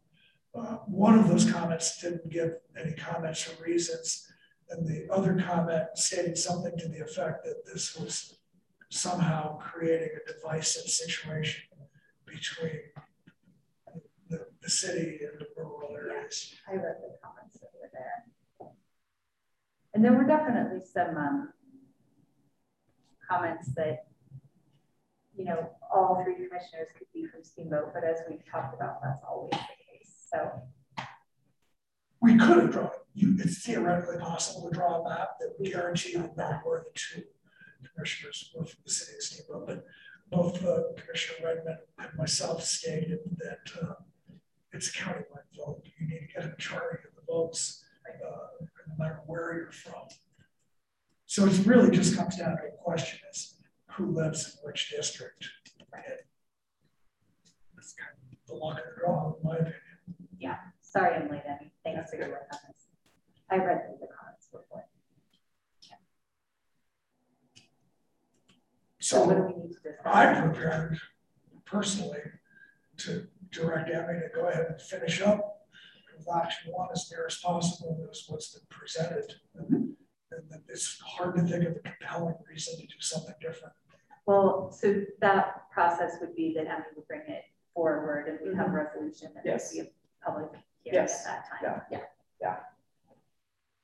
Yeah, I, I agree. I mean, I think, as we said last time, barring any kind of overwhelming interest in making a change, this continues to make the most sense. And we didn't, we didn't have that, so. Um, Just one quick census question. What was the increase in Routt County's population between the 2010 and the 2020 census? Uh, it put me on the spot a little bit. I just went, we went to twenty-four thousand seven hundred eighty-six people And I can't tell you what the exact population was in It was like less than two thousand though. wasn't it? I- And that's what I'm Around, thinking is yeah. that Less somewhere around two thousand, Wow, that's surprising. yeah. Well, we don't necessarily think it's accurate, but Yes. Exactly. it, it is what it is. And it's hard to gauge what the true population of a community like Rock County is with so many visitors. Right, right. People coming and, and leaving. But just every time we get a census right now, we've got something going on, some kind of crisis. and Exactly. Short changes a little bit.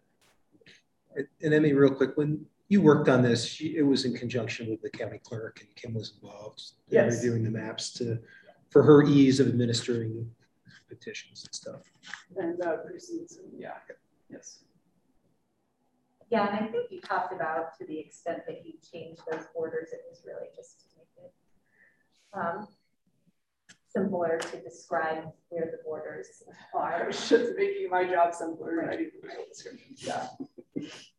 Yeah, I mean, we'd be having a whole different conversation if we voted by district, but Right. it's, it's fairly straightforward.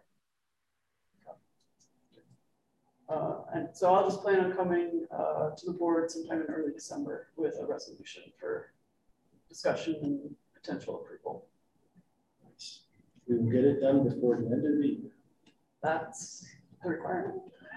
What I thought they gave us an option to, We can roll till twenty twenty-three. Right. We can't do it next year.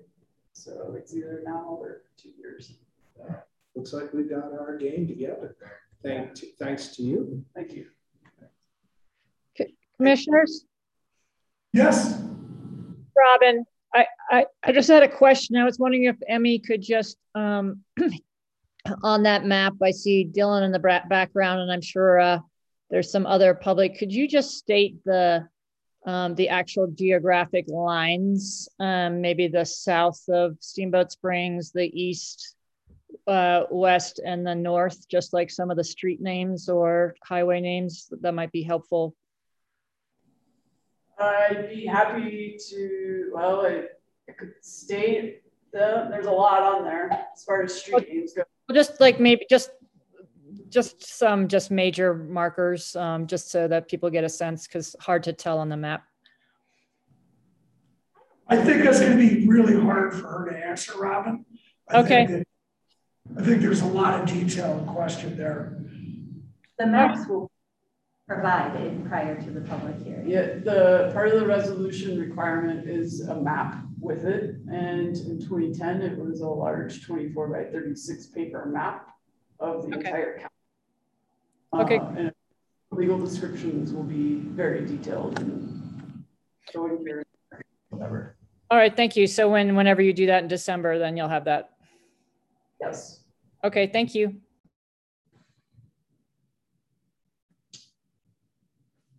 Thank you, Emmy. Okay, thanks. While I've got you here. Uh, When you printed that blueprint, Uh-huh, you just printed hundred percent and it, it says eight and a half by eleven, but it comes out full size on the twenty-four by thirty-six paper. because I told it to expand and fit the printer, um, boundaries, uh, So can you print it the hundred and thirteen percent? Of, of the eight and a half, yeah, that's, that'd be fine, It- Okay. it's gonna come out, you know, just a little bit bigger than this. Yeah, it'll be that, it'll be closer to what I need. Good, okay, I'll go do that right now. I appreciate it. Yep. All right. What's up? Next, Next item is at two P M for the COVID update from public health. great. Might as well just recess till then. Thank you. Hey, Jennifer, Did I hear somebody? I think it was Frida, do you have something the for Zach asking for. Oh. Owl's winking at us. It was winking. Winking, winking. Yeah, I was winking at you. Beth. I love you too, Owl. I'm a married woman. Oh careful, that one's like longer. Oh my God. It's just bad. We got two owls. Yeah, So Ron, so. So what is it like? So it's a murder of crows, but what's a group of owls? I don't know, but I bet they have a booth. It's a parliament of owls, actually. That is awesome. I love it. I I love think it. that's true. I, I think I. yeah. I, I knew it wasn't murder crows, but I didn't know. That confirms that that is correct. So must be so. Must be. I mean, I haven't watched the YouTube video yet. So now do we call this parliament? Well, I say, let's convene parliament right now. I would say let's call it murderer's row. So we are here for, for an update from uh, our public health director, our chief medical officer, welcome. And all to all the folks from public health here today. Yeah. Roberta, what have you got for us today? Sure. Well, I kind of wanted to start off with just some public health updates because, you know, public health has been happening since we last met, as has COVID. Um, but I just wanted to um, acknowledge Brooke Maxwell, who has been our public health nurse. And um, she is going to be taking a new job at the end of November. Um, and she'll still be part of the public health team as kind of we need to call her back.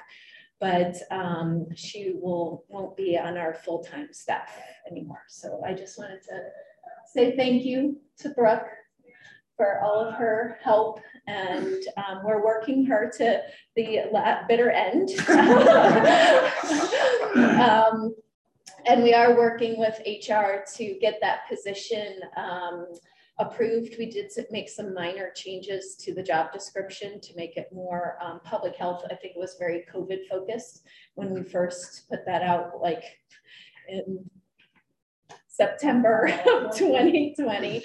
Understandable. Yeah, so, um, so we're just waiting for that approval with HR to go ahead and, um, get that posted. We have had some interest, so, um, so this is, this is good. Um, and we are still interviewing for, um, a nurse health educator to join our team, so, um, we're going through that process as well, so. Congratulations, Brooke, on your new job.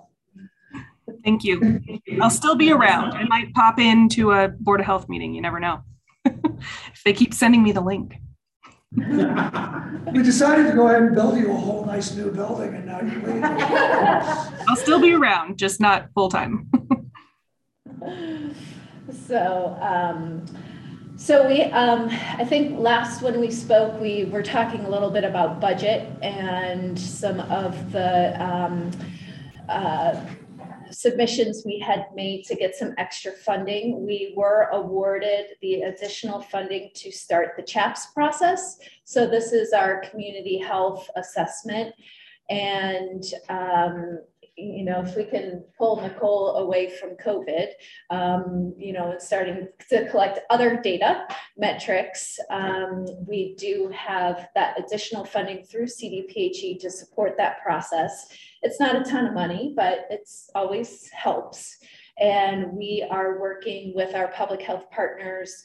Um, we've had a couple meetings already with the health partnership um, to understand what the other community health assessments um, needs are. We realize that our community has filled out a lot of surveys as of late. And so um, trying to consolidate as much as we can to meet all of the needs of our health partners um, in the county as well. Um, to make sure we're getting the data collected that we need and the evaluation pieces that we need. So, um, so that's. I'm, I'm excited, well. I'm really excited about that. I mean, I recall the last go around and, you know, we were kind of outsiders to the process. So it's really exciting to have a fully functioning public health department where we're controlling that process and and making sure it gets done right. And I'm not saying it wasn't done right, it's just the process was not very fulfilling, let's just put it that way. Right, right. And we're lucky um, that uh, Nicole has experience doing this for other counties. So um, kind of building on that um, to use here within our county. So um, pretty excited about that. Um, I wanted to just bring up a brief um, change in CDC um, updates. Um, we, again, as trying to look at all public health matters, um, one change that CDC put out was in regards to childhood blood lead levels. So this is um, for children um, that are under five, right? Is under five? Yeah. It's um, part of their well child visits. Um, Medicaid also has some requirements around screening children for lead levels. And so um, CDC recently updated their reference lead level. Before we were working with five micrograms or greater for concern um, is in childhood lead levels. And that reference range has now changed to 3.5 micrograms per deciliter. Um, for that reference level. So again, kind of being a little bit more sensitive to try to track um, any signs of um, lead um, issues that need maybe um, to be looked at from a household remediation standpoint, an education standpoint um, with families um, that have young children in the household. So, do pediatricians typically screen for? Yeah, a few years ago it was based on uh, zip code. mm-hmm. And so there were like two or three zip codes in Denver that you're supposed to screen. But they've since revised it and now it is based both on a screening form, supposed skip families a screening form to fill out, as well as their healthcare coverage. So um, for uh, state or federally funded uh, uh, insurance programs, those kids all qualify for that screen. Mhm. Is that because they're considered to be high risk? Yes. Yeah, so you can see um, lead, of course, in older homes, in, in paint. Um, and that could, you know, also be found potentially in play areas around a house that maybe had um, lead paint. Um, also, you know, we get concerned with lead levels in, in water systems and other potential exposures, even occupational exposures, people potentially bringing um, lead home on their work clothing um, and potentially contaminating the spaces within their household. So um, just, you know, um, a little bit more awareness and hopefully, um, you know, as we grow as a program, being able to provide point of care um, lead testing is one of the, the goals that I would see us uh, providing services for. So. And I think this is one of the projects right, that we kind of tagged for our nurse educator as a priority Mhm. in the year ahead. Yeah, absolutely. It's kind of, um, it's an easy, um, it's, we need to educate people, but I think it's, there's an easy process, an easy testing mechanism and an easy message to get out to providers um, to really start looking at our surveillance in our county. So.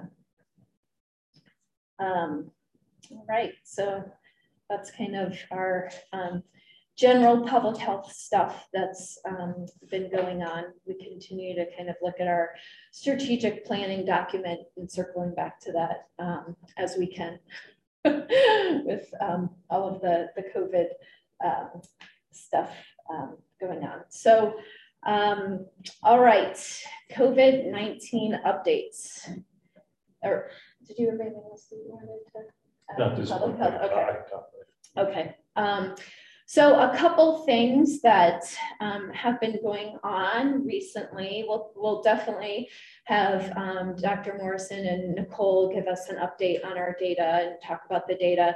Um, but a few things that have kind of hit um, the news lately. Um, last week, OSHA came out with their emergency temporary standard.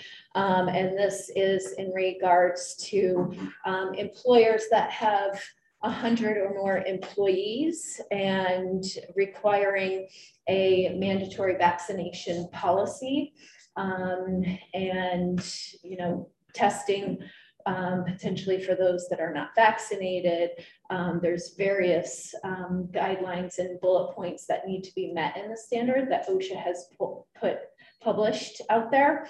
Um, and again, this is for entities um, OSHA, you know, covers um, public and private entities, but not like state and um, local governments.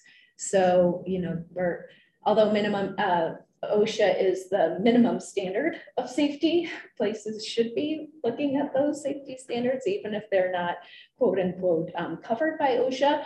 Um, but this is, I think, going to help propel um, some of these employers to increasing vaccination levels among their employees. So again, it's at least 100 employees firm or corporate wide. And this also includes if a company has um, part-time people um, as a part of their, um, their payrolls.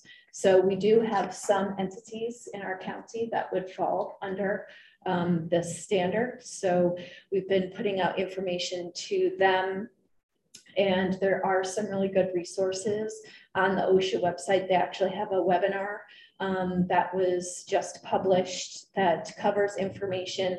There's um, OSHA has um, fact sheets um, that are easily accessible also on the website. So um, we're working with some of our employers to understand the testing component because if you're not vaccinated, you can have a system that um, employees get tested once a week. So what does that look like? You can't do self-tests. OSHA will not permit self-tests. So it has to be a proctored test. Um, so kind of looking at how that might affect our countywide testing that's going on um, if we see an increase um, in, employers sending employees there. Um, right now, um, we're, we're able to meet that capacity on the Friday, Saturday and Sunday testing that we have going on. But um, looking at, you know, how it might affect the community is one thing that um, I'm working on. I actually um, have a contact at Region 8 OSHA who's going to talk to local public health departments on Wednesday about the standard and how it might impact local um, public health testing sites. So when does it go into effect, that requirement? So the um, you have to have your mandated program 30 days after the issuance of the, the ETS. Um, right now, I think it, there was some talk that it was on hold um, and not officially published, but I'm sure that will shake out that it will be officially published. And then it's 30 days from the issuance. Okay. And then the um, vaccination deadline, I believe, is 60 days. So uh, any uh, company that's part of a national chain here in Steamboat, even if they only have 10 local employees, are subject to the vaccination. Mm -hmm. Yeah, yeah. Do you, uh, do you have any idea how, you probably don't know how many businesses we're talking about, but yeah. given the fact that all national chains are Mhm. involved with significant number of employers. Yes, yes. So, So that would be all the big boxes and everything like that. yep, I think UPS, yeah, like any, any national. National chain. chain restaurants. Because originally I was thinking Ski Corp, maybe twenty mile, you know. Right. It's, it's gonna be quite a bit more than that. Yeah, yeah. And if you think about it too, a lot of these larger companies, you know, do have overarching like safety programs. I don't know how really that works with some of the franchise businesses per se, but those are questions I'll be asking my OSHA friend. You know, the question from my mind will be, uh, in my experience, OSHA does a great job of writing rules and regulations that are not so robust at actually enforcing them. What they typically, typically do is they go and make an example of somebody. It's not like they're checking every business. Right, right. Yeah, and they tend to, um, you know, you can, as an employee or employer, you know, you can submit um, concerns to OSHA. And I think the majority of times that I've had to respond to OSHA inquiries have been just um, letter based. where you have to prove, like we, um, one of the hospitals that I worked at, someone, um, thought that the noise levels exceeded, um, you know, what you could tolerate for a working shift in a waiting room. And I, I don't know if this person had ever visited a manufacturing plant before, but anyway, so we, I had to do noise level monitoring in the waiting area um, to show that it was under 85 decibels for the eight hour weighted average. So. Well, I recall thinking that OSHA was an overbearing, difficult organization to work with. But the fact of the matter is, they've saved lives. Mhm. I mean, At least in the construction industry, there's a lot of guys that are alive today that would not be otherwise without their roles. Yeah, absolutely. And that's really what the impetus of this um, temporary standard is, is to really protect workers. Um, and having those protections for, you know, maybe an employer that maybe thought that COVID wasn't a big issue. So I do think that it is a good uh, move on the part of OSHA to make sure that we have safe working places. Um, so that information is all posted on the OSHA website. They've got, you know, some really good um, points about, you know, what needs to be included in a plan and what isn't. And also in regards to um, not only testing employees, but um, time off for vaccinations and removal. Um, and I think this was an important piece of that standard, even though it's something that we've been kind of touting with our businesses for mitigation plans is not letting people that are sick with COVID come to work. and that is part of the OSHA standard now. So, you know, even from our standpoint too, not that we enforce OSHA rules as um, a county health department, but you know, it is now an OSHA standard that employers need to abide by. And if we, you know, see that happening, that's one thing that we can share with the employers. Here's it written out um, that you have to do this per OSHA. So, Yeah, one violates OSHA rules at one's own risk. Right, right. Of your bank account. Um, just a, this is not related to the OSHA rule, but uh, federal law. I, I was somewhere, I think maybe a chamber board meeting, and there was a question from someone about, are we going to continue to be mandated to pay for sick, additional sick leave for people to stay home with COVID? And I think they were especially thinking about people who are not vaccinated, Mhm. right? Having to continue to have this coverage for folks who have to quarantine or um, are getting ill. Mhm. Has there been any change in those rules that you're aware of? So the last that I, so we've got the Northwest Workforce Center Mhm. here, and they're an excellent resource Yeah. um, for that information. And I do believe the last time we spoke to them, it was carrying through, at least through November, I believe. Um, And they keep, you know, looking at that and renewing that. So that would be a good question that I can get clarified through them. Yeah. that would be Yeah. good. Thanks. Yeah, I mean, I understand the concern from Mhm. employers, but at the same time, you want to incentivize people to stay home when they're Right. sick, right? So it's a. I think it's a- Exactly. Yeah. Exactly. Um, also last week, um, I wanted to bring up that CDPHE did issue a public health advisory um, in conjunction with the Metro um, Public Health District. And this was um, an advisory really talking about, and we'll, we'll look at this with some of our data, and I think Dr. Harrington can expound on our local situation here um, with our hospital. Um, but looking at the, the situation on the Front Range and the capacity that the ICUs are filling up on the Front Range. So this public health advisory was a step to essentially remind people of all the good things that you need to do um, to mitigate transmission of COVID. And um, I, you know, I think coming from Routt County, issuing a similar advisory just with all of those bullet points um, should go out and remind our community exactly what are the best steps um, for COVID transmission prevention um, within the advisory and um, the draft that I have put together um, really talks about, you know, people who are eligible to get vaccinated. We just saw um, last week as well our um, childhood vaccinations being approved. So making sure that everyone who's eligible um, does get vaccinated. They also emphasize um, booster doses for those that it is recommended.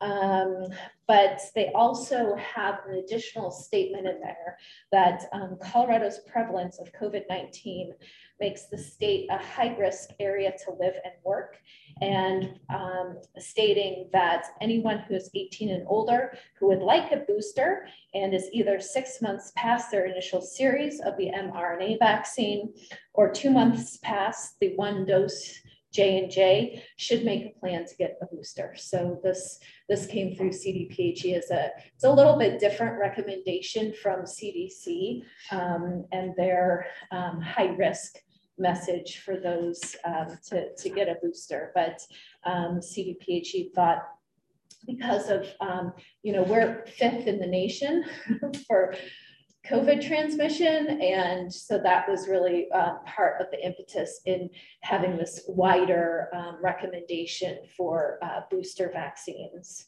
And, you know, making sure that um, people who are high risk for COVID, so if you're not fully vaccinated or if you have a high risk condition, um, you know, limiting um, what you do in your life and maybe, um, you know, um, staying away or limiting your time in public spaces. Um, they talk about monoclonal antibodies, and I think Dr. Harrington can uh, fill us in on our monoclonal antibody use, but really kind of pushing that as well, um, because that can help prevent um, some of the severe hospitalizations. And again, you know, um, mask wearing in crowded indoor spaces, regardless of vaccination status. Um, having public or private gatherings, larger ones outside when you can do that, limiting the number of people. So really the, the same messages that we've been promoting, but these are in a public health advisory to just kind of bring that up to the top, if you will, and remind everyone of um, our best transmission practices. So, um, so I've created a, um, a public health advisory for Routt County, just kind of putting our data that we'll talk about today in there and having those points and we'll um, put those out as a press release at the end of this um, meeting today. So Robin will put those out. So, um, Dr. Harrington, you want to? Uh, well, I, mean, do we want to want to the numbers first? Okay. Yeah, Nicole, why don't we um, do the numbers, and then I want Brooke also to talk about vaccinations as well, because that's our best tool. Great, thank you. Um, so uh, First, I just wanted to mention that uh, Dr. Morrison and I were actually down in Denver a couple weeks ago and presented the, the, on the work that we've done in Routt County to develop this COVID dashboard with locally relevant information and using data best practices. Um, so we presented at the American Public Health Association conference and our work was really well received. So I just wanted to say thank you for uh, to our commissioners in particular for valuing locally relevant data and really using this information to help inform decision making for our county. So thanks for that. And can I uh, context that everyone was required to be vaccinated and masks were worn everywhere indoors at the conference. So we weren't being super risky by going. you don't want that to be your super, super spreader event. exactly. The public health conference with everyone getting COVID, not a good idea. um, and then an additional note about data. So at the end of October, CDPHE updated all of their metrics to use 2020 census data population estimates. Uh, and uh, Routt County's population from the 2020 census is about 200, or sorry, about 800 people fewer than the 2019 State Demography Office estimate, which we have been using. Uh, I have not updated our uh, denominators because many of our metrics use sub-county level population estimates, either by age or by zip code, and that is not yet available. So some of the estimates that you see on our dashboard are going to be slightly different than what CDPHE has for us. It is that the, the denominator is different. So I like, that's been a theme that we have a denominator problem, still have a denominator problem. All right, so uh, our key metrics here, uh, you can see that our incidence is increasing, it's increasing exponentially. Our positivity is elevated and increasing. Uh, our hospitalizations are elevated and stable. And I just wanna make a note that the data that I'm presenting right now is slightly different than what's on our public dashboard. I included data through yesterday. Um, I feel confident with that, and I think it's important for us to see that complete week as we're looking at information. Um, and then I just want to say that we're, we're seeing a, similar spike in cases as to what we saw last fall. Our current incidence rates are higher than they were at the end of October 2020. And, and as we'll see in the data that I present, disease transmission in our community is primarily being driven by school age residents and primarily in areas of Routt County with low vaccination rates. Uh, so you can see that our uh, most recent week, we've had about 100 cases um, and a little over 200 in our most recent two weeks. We uh, have had pretty consistent hospitalizations among both Routt County residents and some non-Routt County residents being hospitalized at UC uh, Health Yampa Valley Medical Center. Uh, so we that's been pretty consistent for the last few months. Oh, um, so, go back to that last slide, please, Nicole. So that bottom number there, the COVID-9 hospitalizations at Yampa Valley Medical Center, um, five to nine as opposed to Routt County residents. Does that mean that the hospital here is uh, has non-residents hospitalized? Sometimes, yes. yes. And then that number reflects people who've been admitted, transferred out, admitted and discharged, and admitted and still here. But I, um, correct me if I'm wrong, I think that five to nine is the highest number I've ever seen on there. I mean, we seem to be pretty steady now with uh, multiple people in the hospital at any given time. And we are, you know, dealing with people now who are in their long recovery. Um, you know, they're in the hospital for weeks, and we do not have the ability to transfer people out. We can take care of some of these people if they've gone past a critical point. But that, that mix, we have acute infected people. We have people who we admitted um, you know, a couple weeks ago, and they're still, you know, we're, we're still working on them to recover to the point where they can actually go home. They're not in the intensive care Uh, no, not necessarily. When, you know, the decision to send somebody home is based on their ability to breathe with um, low enough levels of oxygenation that they can get by with just an oxygen tank. They need to be eating. Some of their organ functions have to be recovered because our critically ill people often face multiple organ um, problems. And all those have to get to the point that they can be safe to go home.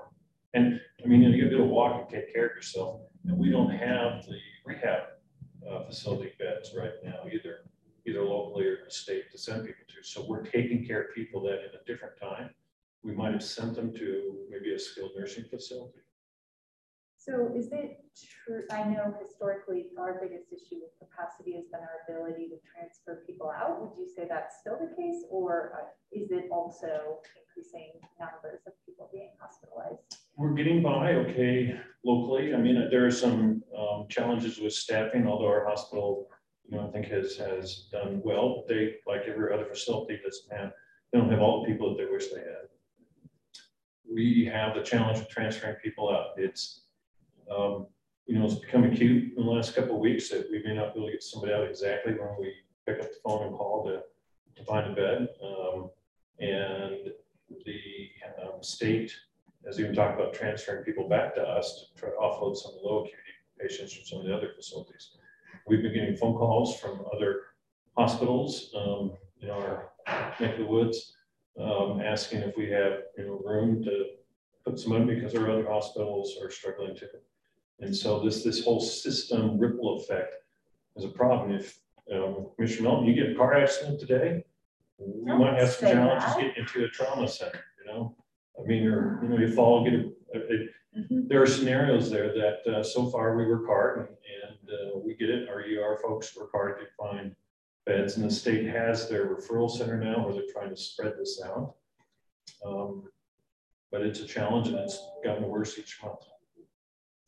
Percentage of uh, uh, vaccinated versus unvaccinated in the hospital. pretty exclusively unvaccinated people. Our, we have had, I'm a little loose with this, we're trying to confirm this number, I think we've had over seventy COVID admissions. And I believe only three represent kind of breakthrough cases of people who were vaccinated. Those people, um, you know, for the most part, those individuals were in and out the door within a day or two and, and did well. Um, the people who were dying, the people that were transfer out, the people who are ventilated, are all unvaccinated people. Of all ages. Um, we've had, it's not exclusively people over age eighty or some stereotype like that. It's been people through many decades um.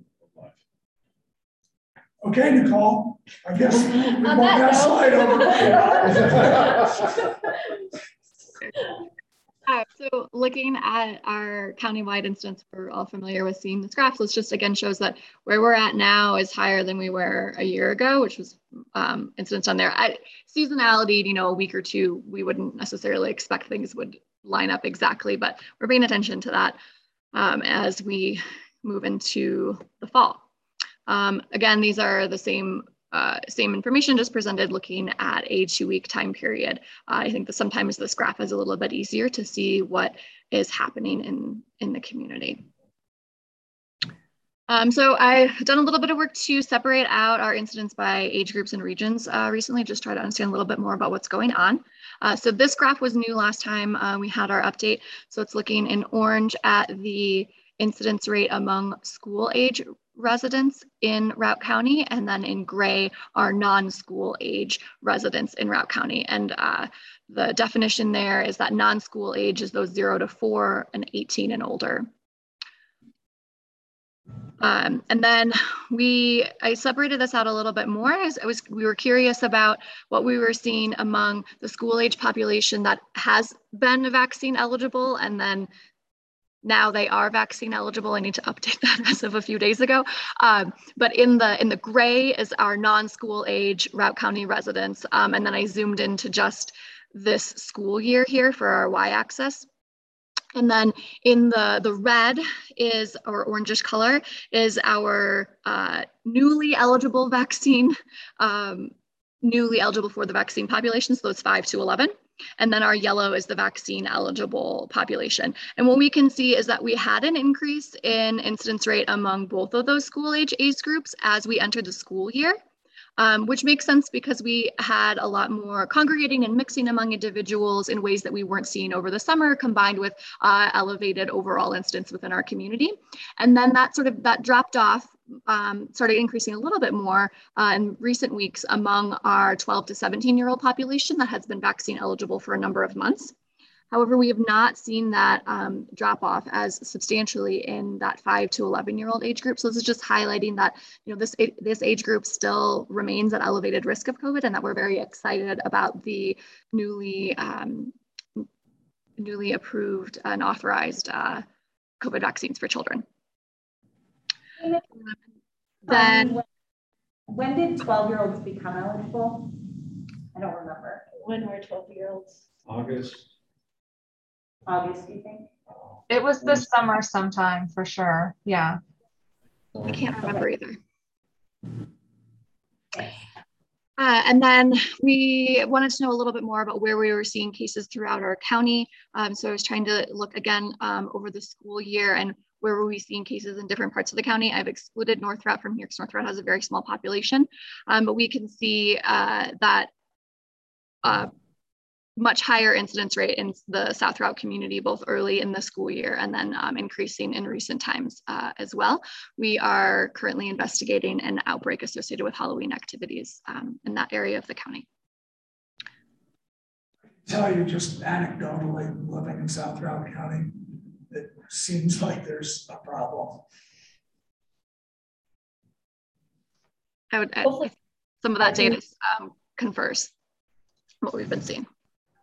And I just, sorry, the vaccine answer is actually May. 12 to 15 year olds were, um, that was, vaccine was approved in May for those, that age group. Sorry, just to put that in context. Nicole, that, um, this graph that we're looking at right now is not, um, available on our COVID dashboard.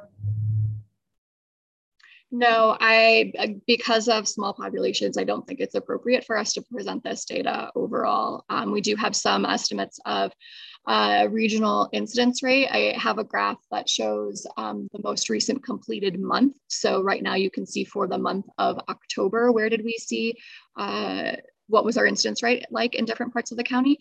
Um, but just in order to protect uh, some anonymity in our cases, uh, I don't have this whole graph on the public dashboard rather just a snapshot for today.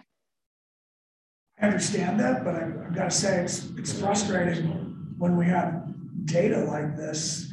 Um, It's certainly something I wouldn't mind sharing with some folks that live in my part of the county to help them understand the consequences of an area that has a low vaccination rate.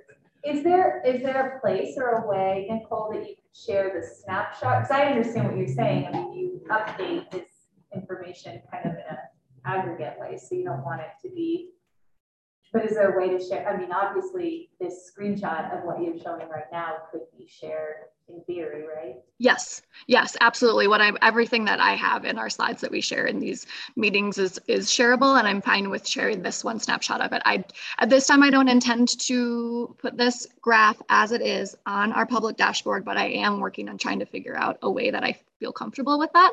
Um, so this was my my hybrid approach right now is that I can share this now, and we'll continue to work as we have, um, iterating on the best ways to share information and still um, protect confidentiality. So you could share this, and she just doesn't want it live on. I don't have it. How do I get it? I will send it to you. Thank you, Nicole. Email it to me. I really What- What's your email?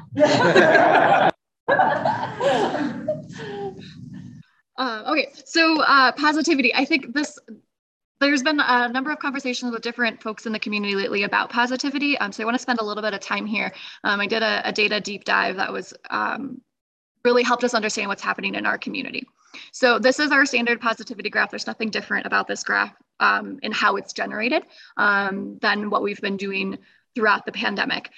Uh, just a reminder that the way that we have calculated positivity in Routt County is that when uh, antigen testing became available, we started including antigen tests in our denominator as well as PCR tests. The state of Colorado, as well as most other uh, folks who are, are working with COVID data, use PCR testing because it is the most reliable testing that you have. Um, that you feel confident that you're capturing all of those tests across various um, regions of, of a state, the country, and definitely across the world. We were very fortunate that we had great partnership with our clinical testing partners in Routt County, and we felt confident that we were capturing all the vast majority of antigen tests that were done as soon as they were available. We believe that this is a, a good way to, to capture all of the testing that is really happening in our community and given sort of the distinction uh, in proportion of, of, how much testing is done um, as a PCR versus an antigen test. Throughout the pandemic up until very recently, this graph has largely mirrored the uh, same positivity rate for Routt County that CDPHE has calculated, and that changed in the last few weeks. We wanted to know why. Neither the state nor I changed how we were calculating positivity, but the type of testing changed. So this graph now compares overall positivity in yellow. So whoops, I, this interactivity is a little weird. Um, so right now, this is just showing PCR and overall positivity. You can see those are pretty similar up until you know, late September when we start to see a difference between these two lines.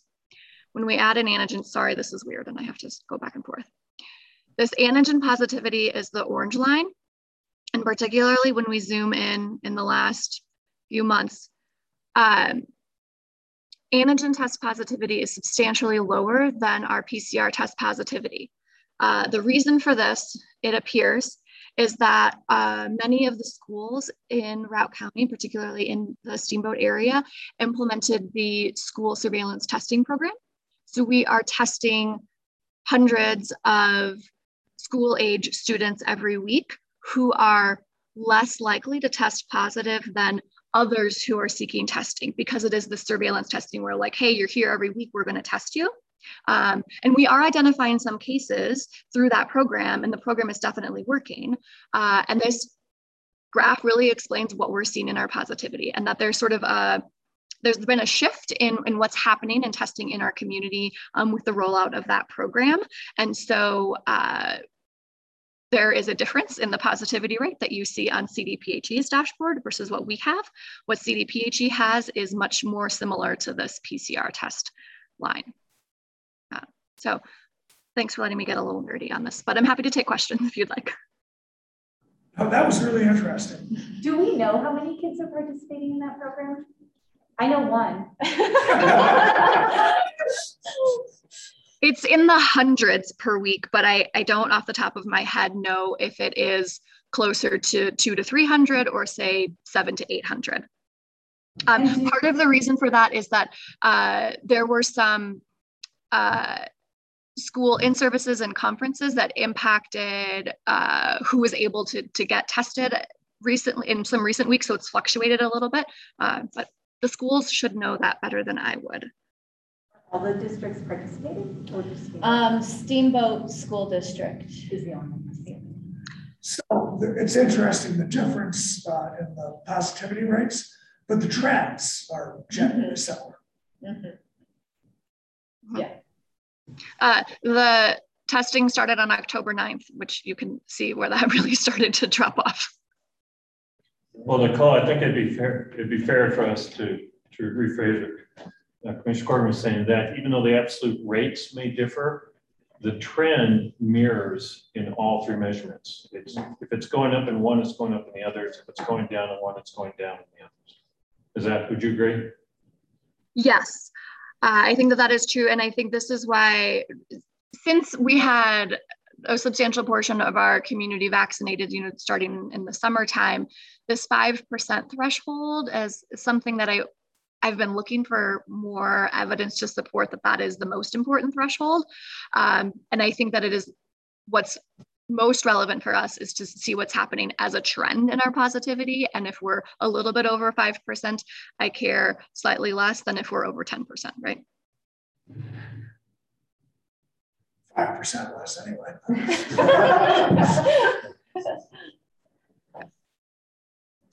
Um, so vaccination rates.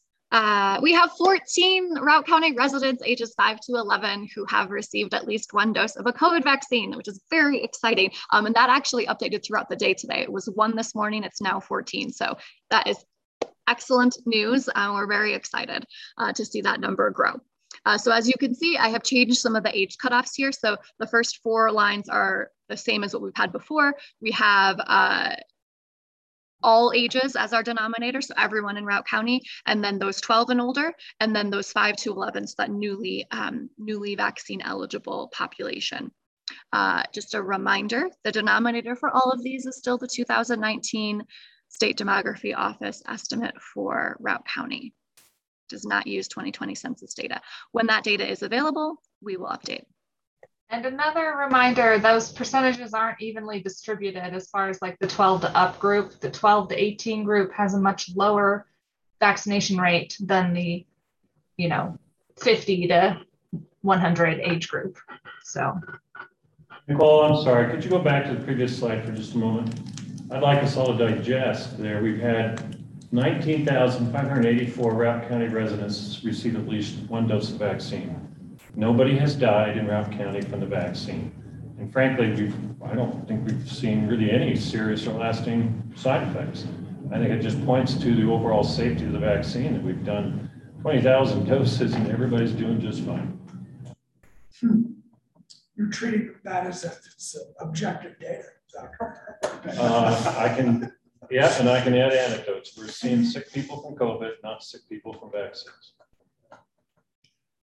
It's funny to think back when, at the beginning of this, these numbers are what we were talking about, we, we would have achieved herd immunity by now.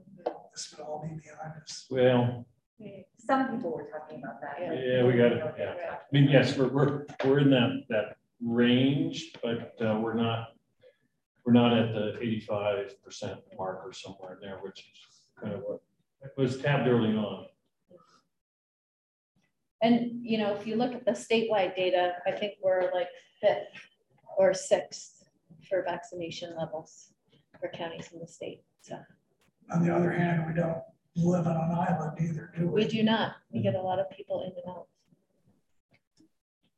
Um, and so then the other piece of our, our vaccination data is that uh, vaccination rates are not uh, consistent across the county. We know that there are pockets of our county that have higher vaccination rates than others. Um, and this, when you take this in um, combination with some of the data I was presenting about incidence rates by geography, um, it tells a, that more complete story. As I was saying, that you know, disease transmission in our community is primarily driven by school age residents and primarily in areas of Routt County with low vaccination rates. And um, that you know, disease transmission among school age residents is primarily because a substantial portion of them are only now eligible for vaccination.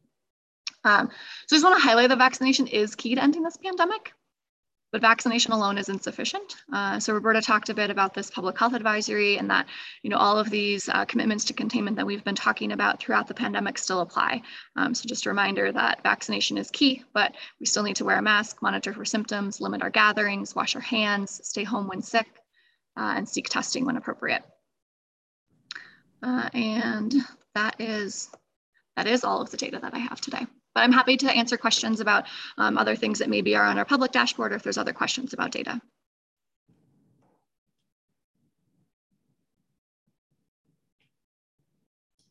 Um, thanks, Nicole, for that. Um, Brooke, since we're kind of on the topic of the importance of vaccinations, can you give us kind of a vaccination update? Um, um, on our clinics and where people can get vaccinated and get their child vaccinated as well. We do have the pediatric formulation for the five to 11 year olds is in our community. Um, I think that we'll start to see that number rise pretty quickly on Nicole's dashboard. So I do know that some of the pediatric clinics are already holding um, or already have appointments for these five to 11 year olds. So that's super exciting. Um, we're going to do some large vaccination clinics this weekend. There's one in Oak Creek on Friday, which I believe is um, completely booked, but they will be taking uh, appointments for next week. And then two large clinics in Steamboat. Um, and then the Hayden clinic will be with the vaccine bus, and everything is completely booked for those as well but I, I just keep periodically checking the links and people are canceling and snatching those spots up pretty quickly. So just keep checking. Um, if you do have appointments scheduled that you will not be able to attend, if you could please let us know or cancel that so that we can open that up for other people. Um, the uptake, I think, is going to be a little larger than I personally thought it was going to be. Um, we also want you to keep in mind that the Pfizer vaccine is a two dose series same 21 day interval. So with the upcoming holidays, make sure that your child is going to be around for that second dose or at least as close to that 21 day time period as possible. Um, and then vaccine appropriate clothing for any of these clinics that they might attend. Um, arms or legs need to be available for the nurses. It makes our jobs a lot easier. That's all I got. Yeah, particularly for the steamboat event, because we're going to do that as a drive through events. So, you know, making sure that, you know, that's appropriate for your child. If that's not an appropriate scenario for your child, then talk to your pediatrician about bringing them in. So, and maybe we can give some reassurances to the community that we're going to, how we're going to meet the demand. Demand mm-hmm. is, is high right. for the vaccine.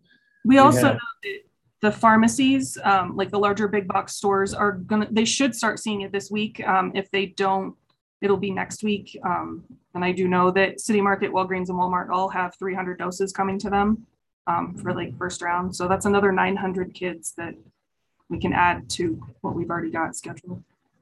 I think that's kind of to my point is that we have an initial allotment of 600 doses here, most of which now are accounted for um, with appointments and all. Um, we have other supplies coming in, and so people are frustrated because they can't get on the list this week. I, I think each week we'll be getting several hundred more Yep, doses in the community, and we think we have maybe about two thousand children in this Mhm. five to eleven age range. Right. So. Yeah. I think, I think we can get there Mhm. here in a month where everybody wants vaccine will be able to get one. Right.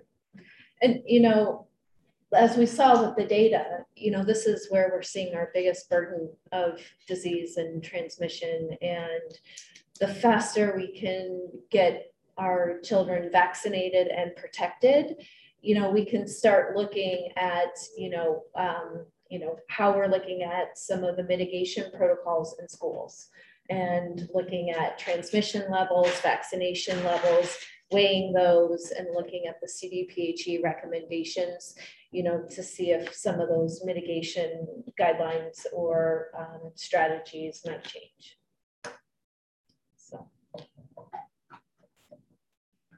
Dr. Harrington, do you have?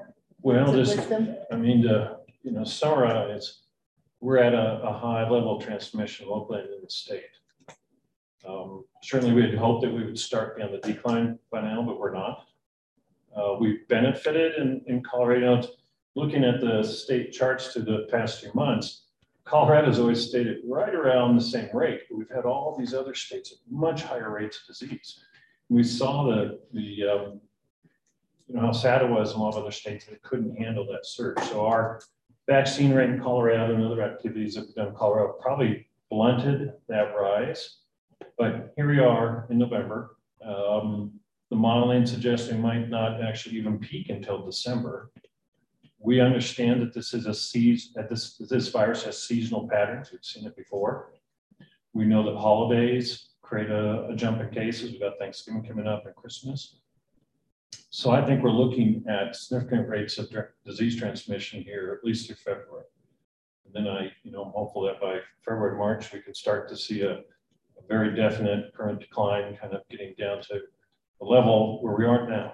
Um, and yeah, you know, you kind of, you, you look at, at our rate and you ask, um, well, if I, we haven't had maybe more deaths locally. We had 19 deaths last year from COVID-19 for this year.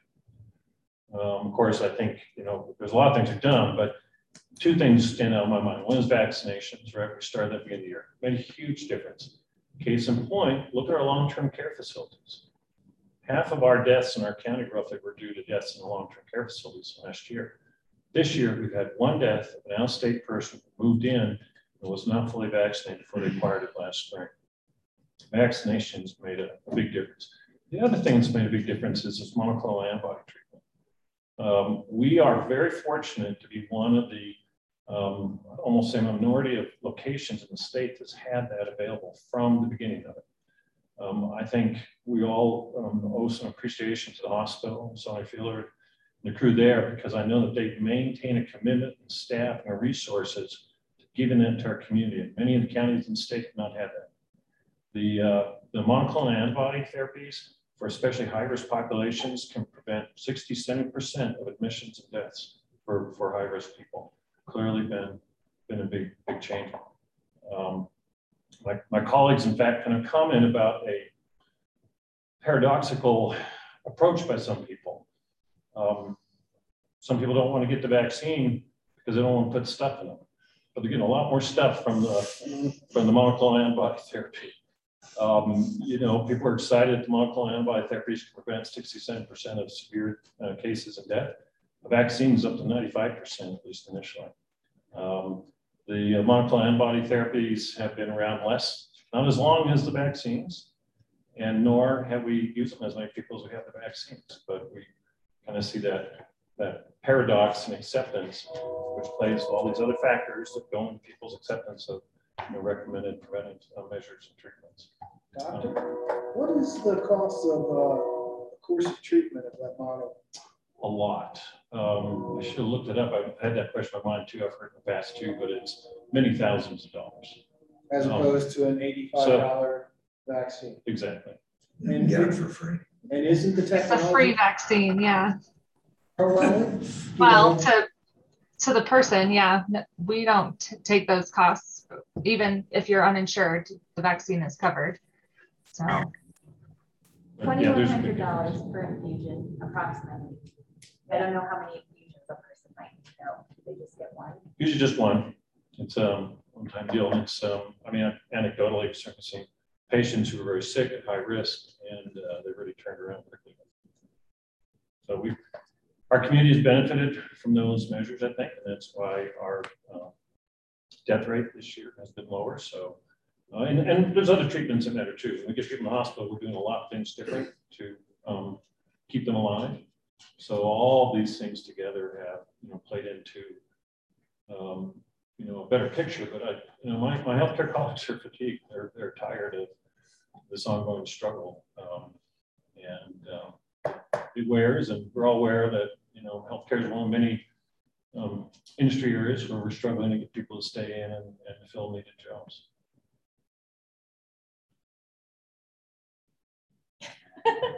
I speculated some months ago that uh, We love it when you speculate. that, that uh, unvaccinated people were at a higher and higher risk of infection uh, because the virus has fewer and fewer people to look for. It seems inescapable the math, the statistics that are being presented here. We have more people being vaccinated, and yet we have more people getting sick among the unvaccinated. Is that a, a rational message to send to unvaccinated people that you are today at a higher risk than you ever have been during the pandemic? It's a different bug from what we faced mm -hmm. last year, right? I mean, this Delta variant is multiple times more infectious um, than what we saw before. And yeah, and CDPHE in fact did some of that modeling data to show the relative risk of unvaccinated, you know, becoming a case of COVID, um, becoming a hospitalization due to COVID, for, you know, looking at the relative risk if you're vaccinated versus unvaccinated. And, you know, it's still, even in the face of the Delta variant, um, the um, vaccinated folks fare far better than the unvaccinated folks. And then uh, you, I think you stated earlier that you're getting ready to issue a public health advisory uh, yeah. at the, after this meeting? Yeah, so um, we'll put it in our press release um, for, you know, just covering all of the points that we discussed today um, of the available treatments, the monoclonal antibodies, getting vaccinated. Vaccines are now available for 5 to 11. All of these strategies, you know, we still need to be heating, um, washing your hands, it still appalls me that people, you know, don't wash their hands sometimes. So, Roberta, I appreciate that you're doing that, but how would the public distinguish between what you're calling a public health advisory now and what we've been putting out in press releases in the past? Right, and they're very similar. Um, a lot of this is, you know, being put out in response to ways that we can prevent hospitalizations and in the context of decreasing hospitalizations and decreasing that burden on our statewide system um, of having people seek care um, for COVID. So.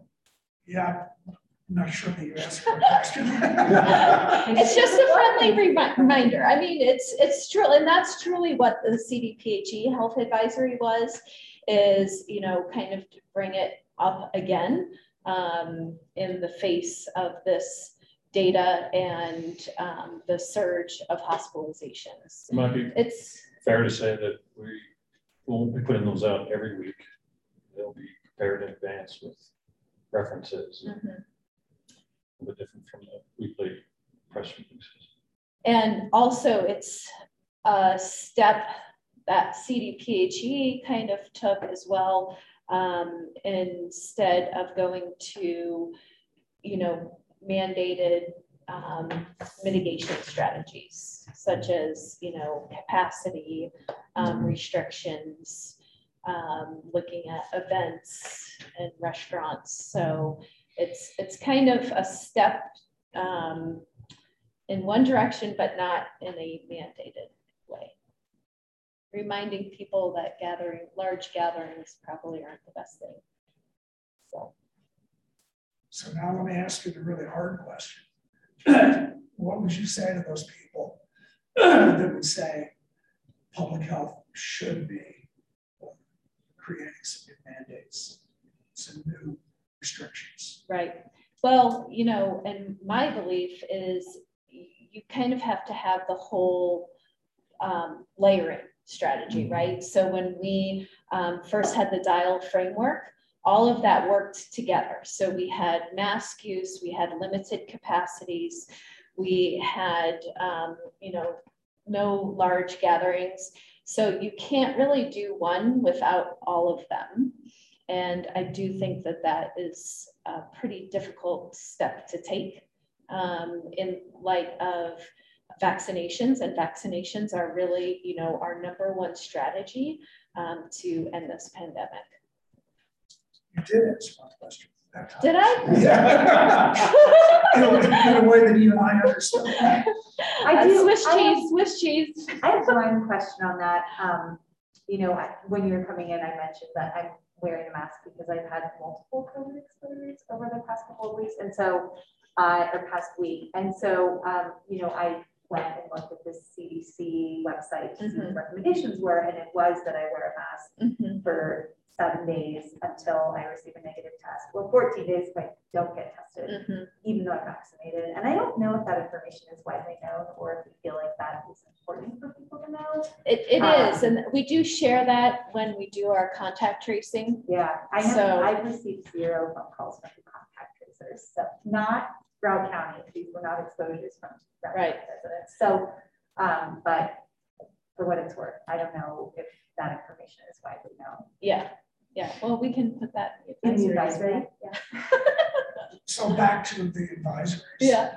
Uh, you're talking about one advisory for the county, and I know that you're in regular contact with the school districts, talking with them about their mitigation strategies and their disease problems. Um, Is there a situation where you could uh, see issuing a specific advisory for a specific school district? Yeah, um, you know, and we've also worked on, um, how can we get out PSAs to remind parents not to send sick kids to school? That seems to be the biggest issue that has been happening, unfortunately, where a sick child goes to school. And, or a child who um, got tested, test results haven't come back yet, the child gets sent to school and they're COVID positive.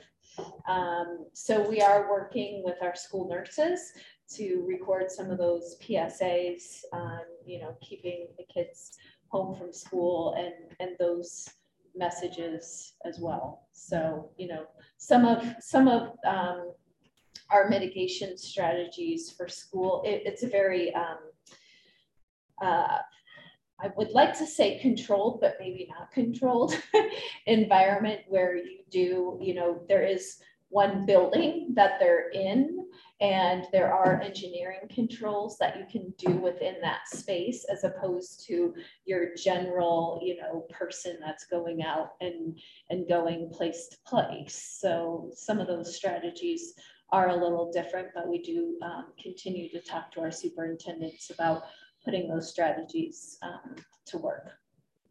Is it appropriate or can we even use the Routt County Alerts system to put out the advice, the public health advisory? Really looking for ways Yeah. to be able to Just- elevate I know we did that early um, when we I think we changed tried to keep it levels. so Yeah. that people didn't ignore it, but we haven't done it in quite a while. Yeah. that makes sense. Because it's just like an in- like an outdoor air quality, you know, that was kind of the same vein um, as you know what CDPHE's kind of thought process in issuing um, both state and local advisories, where you know let's follow format of like outdoor air quality advisories. So I think Yeah. if we told Roberta that we would like to do that, that Yeah. would probably help. I think, I think it's a good idea. I support you, Tim. And I'm also in favor, you know, people need a reminder, they're getting comfortable. yeah, we can make it short and sweet for that. and just have a link. Yep. Yeah, okay. Well, thank you all. And uh, back to the presentation you made down in Denver. Um, I'm not surprised that it was well received. I think that the information you guys have been providing to us with these various graphs and snapshots is really, really helpful so that we can at least claim we were informed, even if we aren't totally informed. It's Well, Through no fault of yours. Tim, I think it's worth noting too, I mean, the community deserves credit for that as well. I mean, the reason we've gotten to this level is because the community has demanded that to a large degree. And, um, I mean, I think we're one of the smaller counties to have a full-time epidemiologist position. I think, um, people have been really interested in having that information since day one. And It's really great that we've gotten to a point where we can keep up with that, but, you know, without that demand, we wouldn't necessarily have done it either, so.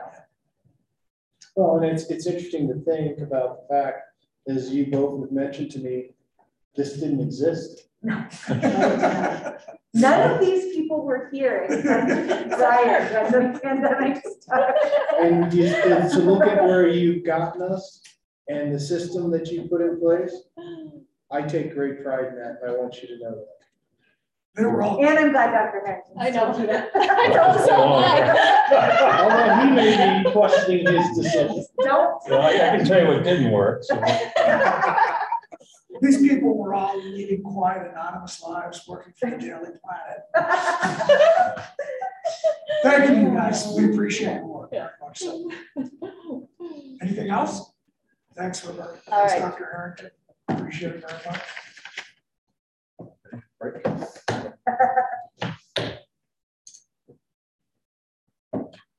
Scott.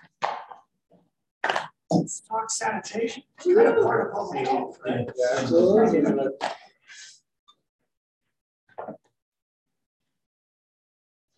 Would you like Gio to come up and sit at the big desk? All right, Bill. I think it'd be fine. You're welcome to join us, Well, Gio. he's joining us. More subject matter expertise, but. All right, you guys. Good. I was just So gonna nice listen to in. see you. Yeah. How Back in the are you building. guys? Listening from here. Gio's back in the building. Back in business. What do we got, Scott? What are we All doing? um, I believe we have, uh, Mr. Adam Summers on board and you can hear us and that's great news. Um, so I'll just, uh, just read off the agenda communication form. Um, in light of needed upgrades and maintenance needs to facilities in Phippsburg and Milner and potential funding availability, we've invited Mr. Summers um, to uh, present an overview of options for different types of systems, uh, talk about permitting requirements, timelines, funding mechanisms, and hopefully a little bit about logical next steps to make those upgrades. Uh, the core of our problem at those facilities is the fact that we have lagoon systems, uh, the fact that those lagoons are lined with clay and that clay is uh, relatively thin, um, just six inches. And so we uh, are having trouble meeting seepage requirements. That's been called out by the state um, at Phippsburg, not the case in Milner. However, um, this summer we started having problems with uh, meeting uh, requirements for biological oxygen demand. And I'll let Adam talk about that a little bit more. That might prompt us to look at pumping the lagoons in Milner. Um, that's an expensive proposition. And so uh, given funding opportunities, it's this the time to look at uh, replacing the facility in Milner as well. So with that, um, and we also have Giovanni Romero here, who uh, is the general manager at Morrison Creek Water and Sanitation. Uh, he's been working with Adam over the last couple years on their new facility. And uh, I, I think that, um, you know, one of the solutions might look similar to what Morrison Creek is working on, and I can let Adam expand on that as well. So Adam, Right, thanks for the introduction, Scott. Yeah, so uh, just a brief introduction. My name again is Adam Summers. I'm a licensed civil engineer who specializes in uh, small wastewater treatment plants. So I'm out of Denver, which is a great location because all I do are small communities. within Colorado. So I'm, I'm central, but most of my customers are along the I-70 corridor or in southern Colorado. Um, I don't work for big systems because that's uh, not my expertise. My expertise are how to develop the most cost-effective uh, wastewater treatment plants um, on a small scale. So uh, one of my customers is Morrison Creek. Uh, they have a 50-year-old uh, treatment plant that has far exceeded uh, it, its, its design uh, life. So I've been working with the district, Steve Colby previously, and with uh, Giovanni once he joined the district on how to plan and fund the project. So going back, we started by looking for funding sources. We have secured one funding source for that project.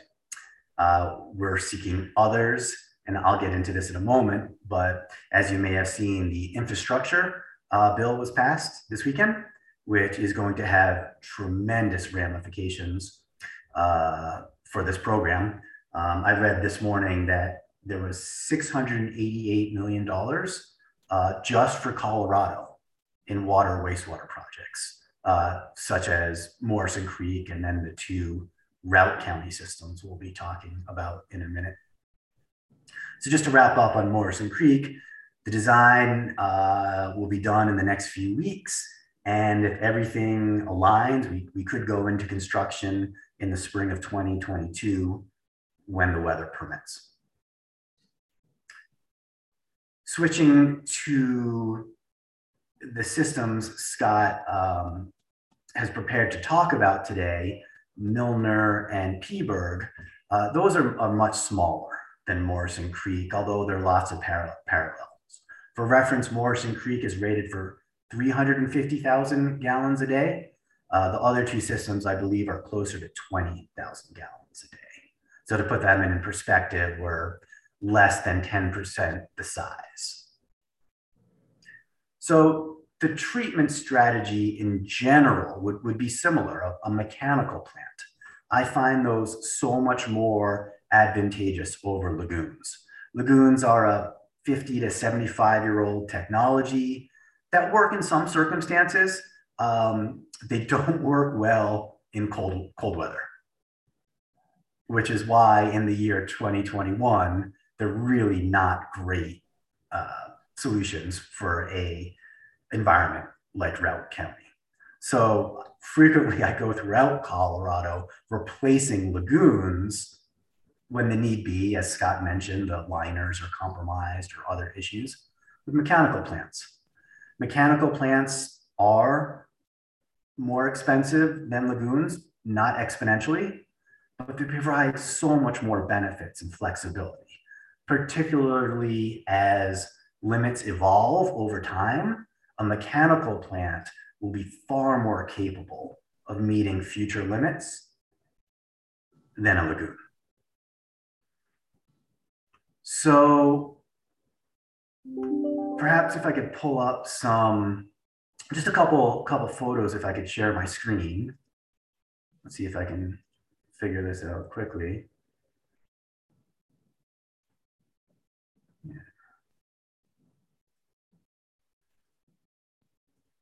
For, for a system such as your size, I've been really able to, can, can everyone see this, this photo?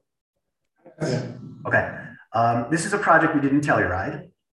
Um, and, and this has become very extremely popular in the size range of Milner and Phippsburg it, it wouldn't be a good fit for Giovanni's um, facility just because once you get into his size range, there's more cost effective ways to do it. But for these size systems, what I've really liked is the treatment equipment already comes installed in these Conex shipping containers. So these two containers are fabricated off site in a warm warehouse while the construction company does the site work and you you drop these containers on and within a matter of weeks you'll have a functioning wastewater treatment plant so it, it cuts out a ton of the really expensive costs in terms of site work um, and site preparation. And I- believe the, the Telluride customer, he couldn't find a solution under 2.2 million. And, and I believe this project came in about 1.2 million at the end of the day. So we're able to shave all those costs by removing the expensive tasks that occur in expensive areas like the Steamboat Springs area and moves them into a, ware, a, a warm warehouse where the work can happen year round.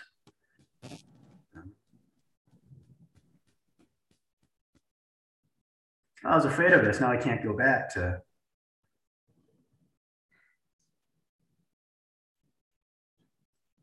Well, we got a second. Gio, he says that your plant's rated for three hundred fifty thousand gallons daily. Correct. What do you really see? Right now, we treat about sixty thousand average, um, except with, with the peak times when we, in the springtime, we have all the infiltration, I and I, so we get about hundred and ten thousand. Um, so it basically doubles our, uh, you know, the average, um, during the month of April, May. So that three hundred and fifty thousand gallons would have been if your system was fully built out, right? Um, Does running that large plant on a reduced scale cause you any problems? Uh, at this moment, it does because we there is no way we have one main pool where you know we collect everything and then it kind of goes in, in sequence to compartments of Right. that pool. However, the design that we're working on with uh, Mr. Summers, it has two trains that could be operated um, at different times. Oh, I, I see, yeah. you can take one off line. So we can take one completely offline and keep it, you know, basically without use, while the other one operates and then switch them for maintenance. And, and there gives you your efficiency too. Correct. So right now, we don't have that capacity. We cannot even maintain our current facility because we can't stop processing. Right. So with the design that we've been working on, we'll have a half and half. So we can take a, a system completely offline. So Do maintenance on it. do maintenance. We don't have to waste energy. Um, you know, the, the pumps that will run that side of the pool, um, will, will be basically turned off. Mhm. Um, so we gain a lot of more efficiency, a lot better maintenance, and um, you know, the, the, the capacity of maintain each side whenever we need to. Thank you for that. Sorry to interrupt. Oh, no, that gave me a moment to hone in my AV skills. So uh, anyhow, um, you know, being a professional engineer, um, I'm not married to any technology. Happy to look and, and will look at all the different available options. Just the one I showed you works really well in, in the size range because it avoids all the conventional problems you have with constructing a treatment plant on site. And can you, can you talk a little bit about the um, comparative operational costs for a system like that compared to lagoons? I know that most of our costs um, with operating those lagoons come from the aerators and electricity. Are we looking at a higher operational cost with the mechanical system? Hmm, that's, a good question. Um, I would say energy wise, probably comparable. Uh, this will require some more operator involvement because lagoons are as, as simple as you can get. You know, just plug and play and it's on or it's off. Uh, this does require the attention of an operator, but that tho- those operational controls are what lets you get much, much cleaner water coming out of the plant. And how much space, um, you know, we, we have plenty of space. We have two and a half acres uh, or more. Um, how much space uh, would one of these mechanical systems require if we're talking about 10 or 20,000 gallons per day? So this project right here, this two containers, uh, is an 8,000 gallon per day system. Um, yours may actually, at 20,000 now, may actually be half the size because one option I have is to um, put the concrete tankage underground. The top of the concrete tank is flush with grade, and then all you need to do is take one container and drop it on top of that concrete tank. So really, when you're done, it could all you may see as you're driving by is a 10 foot wide by 40 foot long container.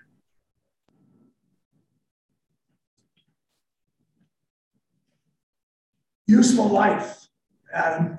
Yeah. Um, I, I typically say 30 to 40 years. Uh, it depends upon the quality of the operator. Uh, Morrison Creek got 50 years out of their plant. Um, so yeah, we're, we're talking decades here. And then uh, these mechanical plants uh, produce uh, like a compressed block of material that needs to be taken to the landfill. Is that correct? That's correct. So the, the plant can treat anything organic, anything that's inorganic uh, will, will have to be hauled off. Uh, but for a system, you know, in the 20,000 gallons, we're talking about a, a, a hauler truck coming, uh, probably a 3,000 gallon truck, maybe once a month, once every couple months, just sucking out the stuff from the bottom of the tank that the treatment plant can't treat for. And we'd have to talk with uh, City of Steamboat, but usually it's just deposited at a larger facility that has the ability to, to treat for that, that type of waste. So Scott, can we assume that our local landfill would be able to accept this waste? Um, I assume so. And, you know, as you know, Phippsburg is located about halfway between the Milner landfill and the Eagle County landfill. So we have two viable options, um, but that would, you know, we need to confirm that. But um, I believe that they'll both take that type of waste. So, Adam, with a, with a lagoon system, even if all the power goes out for days on end, the wastewater will still drain to the lagoon system and you don't have an immediate problem. Would this system require uh, a, a, generator backup system? Yep, that's that's a um, so um, one of my tasks is the CDPHE has had massive design regulations on all the components, and one of the requirements for plants these days is is a backup power uh, generator. So every plant I design has a secondary backup generator uh, that can provide days of, of backup power. Um, Commissioner Corrigan, so sorry.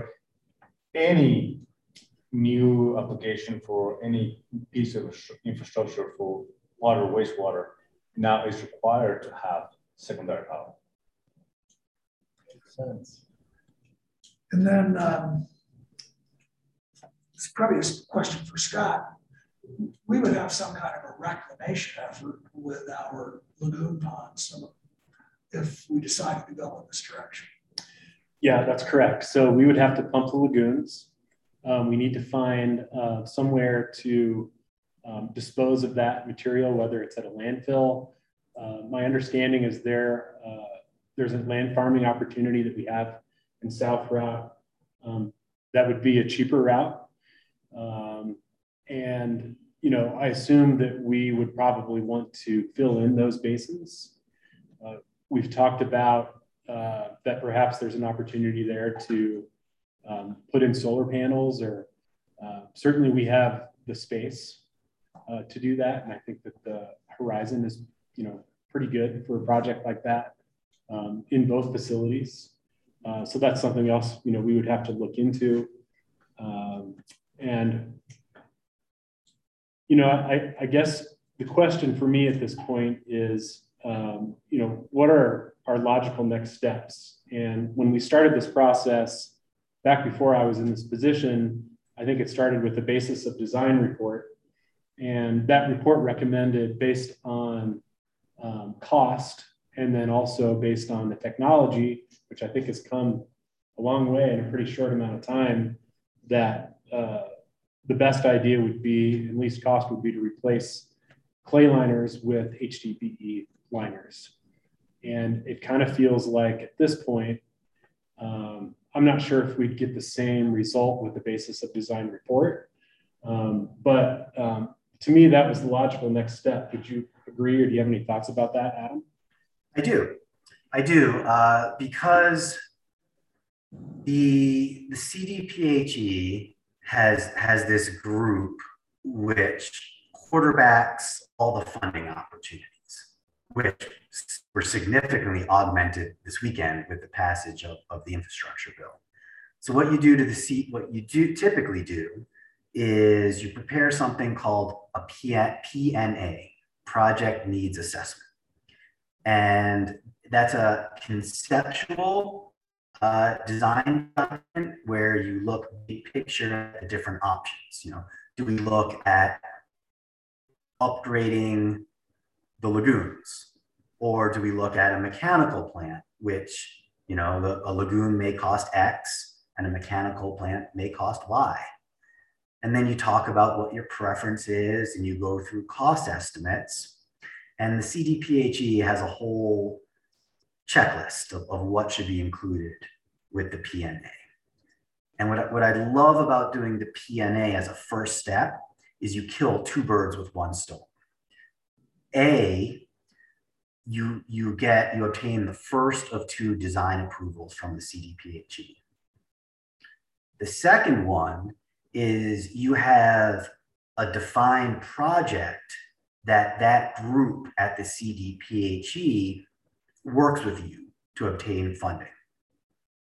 So, you know, the executive summary of that PNA says that Routt County for Milner would like to see a containerized system at a estimated cost of X dollars once that document is submitted, you, you have a big meeting with all the stakeholders. And they say, okay, at 1.4 million, um, you know, what, what would Routt County uh, bring? What, what is available from the state revolving fund? What is available from DOLA in terms of grants? Um, you know, what other programs like the USDA would be worthwhile pursuing. So you, you've got your defined project, and then you can go out uh, hunting for that money. And uh, regarding funding, um, I've been talking to Commissioner Corrigan and then also you a little bit about um, if some of these uh, funding sources can be used as matching funding um, for loans and I think you had some clarity uh, regarding that that we talked about earlier. Yeah, so so Scott had sent me a, uh, actually no, the CDPHE sent me. It was like a Q&A of ARPA funding. And there's two statements in there that talk about the inability to match ARPA funding with other sources. I received clarity from the CDPHE group that quarterbacks the funding. And he stated that that was on the program level, which is that the state of Colorado can't use the ARPA funding to match other sources that may be out there. But on a project level, such as the two we're discussing, those sections didn't apply. That we could still take, uh, we could still use different pots of money, which in fact the state really likes to see you use different sources um, to match funds. And, and, there's some really great programs that, that are easy to obtain. So for example, we, we did this with Morrison Creek to fund the PNA, which is DOLA has something called um, an EIAF administrative grant. This thing is great. It's a one page application. Um, you submit it to the DOLA uh, case manager, uh, which is Greg Winkler for your area. Uh, you request um, the grant from DOLA will be $25,000. The system needs to match it on a dollar per dollar. So for $50,000, DOLA would contribute 25 and the systems would contribute 25,000. So you're paying 50 cents on the dollar. And you know, if you had that $50,000, that would uh, fund a, a significant part of the PNA. At 50 cents on the dollar. Um, can I ask about the benefit of using, thinking of using the state revolving loan fund versus, you know, doing like what we've done where we lend our own funds out to other funds within the county? Do you know what I mean?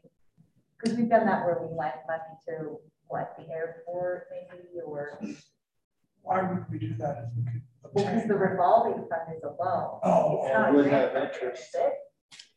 No, and, and, Okay. and what we did prior, before things kind of fell apart, is we, uh, and I'm not sure how the basis of the design and the PNA were paid for, but um, we had uh, fifty percent DOLA and then fifty percent low interest loan, Which was the state revolving fund? state revolving fund, yeah, Okay.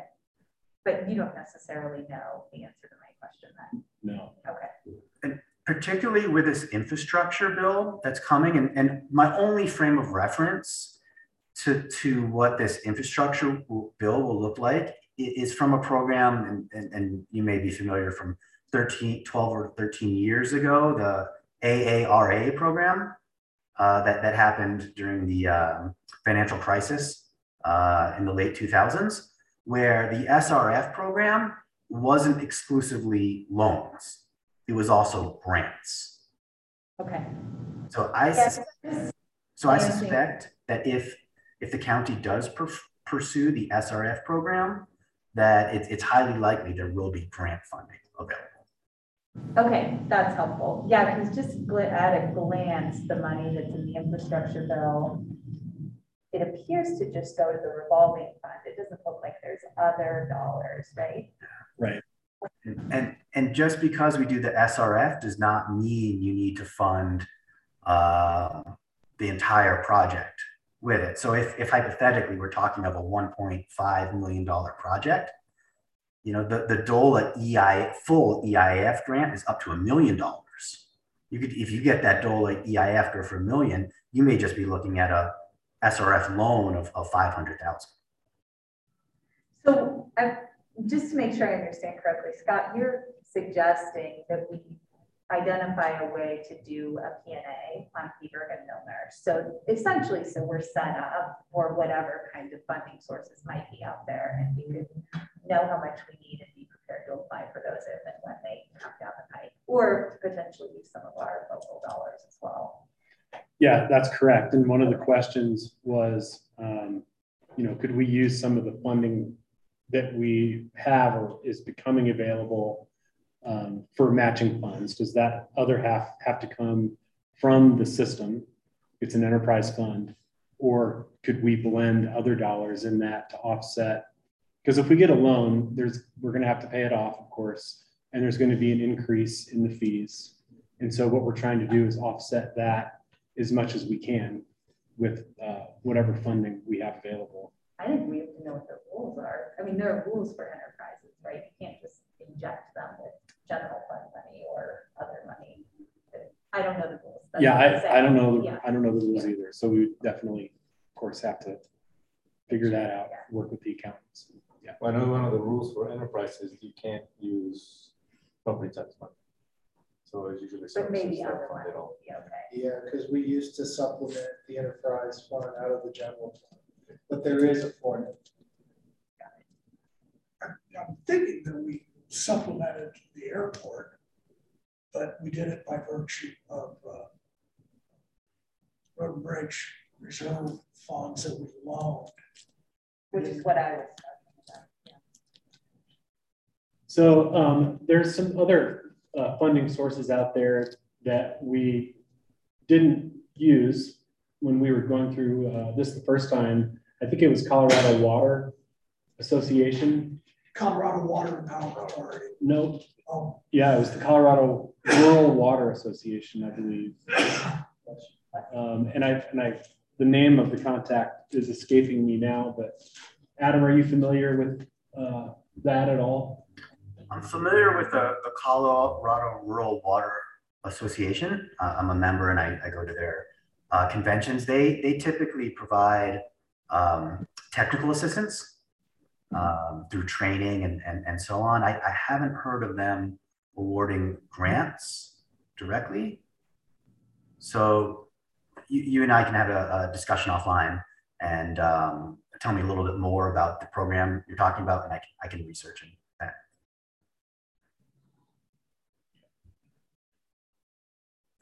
Adam, I want to go back to one of the things that you mentioned about uh, increased need for manpower with these mechanical plants. Are we talking about a, a full-time individual, one FTE to manage one of these plants or half an FTE or what do you think? No, um, most of my projects um, require, once it's up and running, once, once we've reached a steady state and it's fully operational, they require an operator on site a couple hours a day, a couple times a week. So most of them in this size range, in the 20,000 gallons, are operated either by a contract operations company. They're a consultant that manages dozens of these uh, plants, and the operator drives around throughout the day visiting them. Or the second option is um, a lot of operators moonlight. Uh, they may have a full time job at a large facility, and then they will moonlight and operate a plant like this on the side.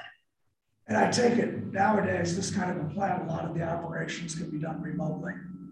Yeah, this this this I I, I love this equipment for for a lot of reasons. Um, one reason why I, I I especially love it is it even comes with a cellular modem configured and ready to go. So you you drop this thing on site, you plug in the power, and it has external communications with the internet automatically. So for example, if there's an alarm, it sends it automatically over the internet to the operator's phones. They see exactly what's going on. And it works two ways. The operator can look on his phone and, and clear, uh, clear the, the, the error. Also, another thing that they could do is they could sit at their desktop computer and output the records they need to file to the CDPHE this month. So it really does streamline the, the operational process. So Adam, is that a SCADA system then? It, SCADA is, is correct, but there's no need to do an external SCADA system. It's, it's, it's just a couple hundred dollar uh, cell phone modem that gets plugged into the computer and it's just a communication link. But yes, SCADA is exactly right. We have a similar system, maybe not quite as sophisticated um, in our water treatment plant at Phippsburg. Um, and then another question um, that's come up is um, what's the level of certification for the operator? Uh, for a lagoon system, it's just a D certification. Um, a system, a mechanical system requires a higher level of qualification, but the contractor that we work with, Scott Smith, has well beyond you know what he needs to operate a system like that. Still a learning curve because I don't think he has other systems like that on his route, but um, he would be capable to step in and, and do that. And these systems nowadays, the SCADA system, also goes back to the equipment manufacturer. So for the Telluride system, the first couple months, typical with every project is you got to get get the settings dialed in.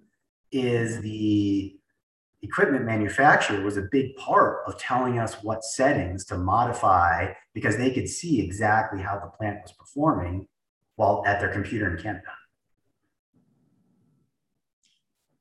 Uh, one last question I have, Adam, is uh, is there uh, any kind of an economy of scale in terms of the, the PNA and then the subsequent installation by doing two systems at once?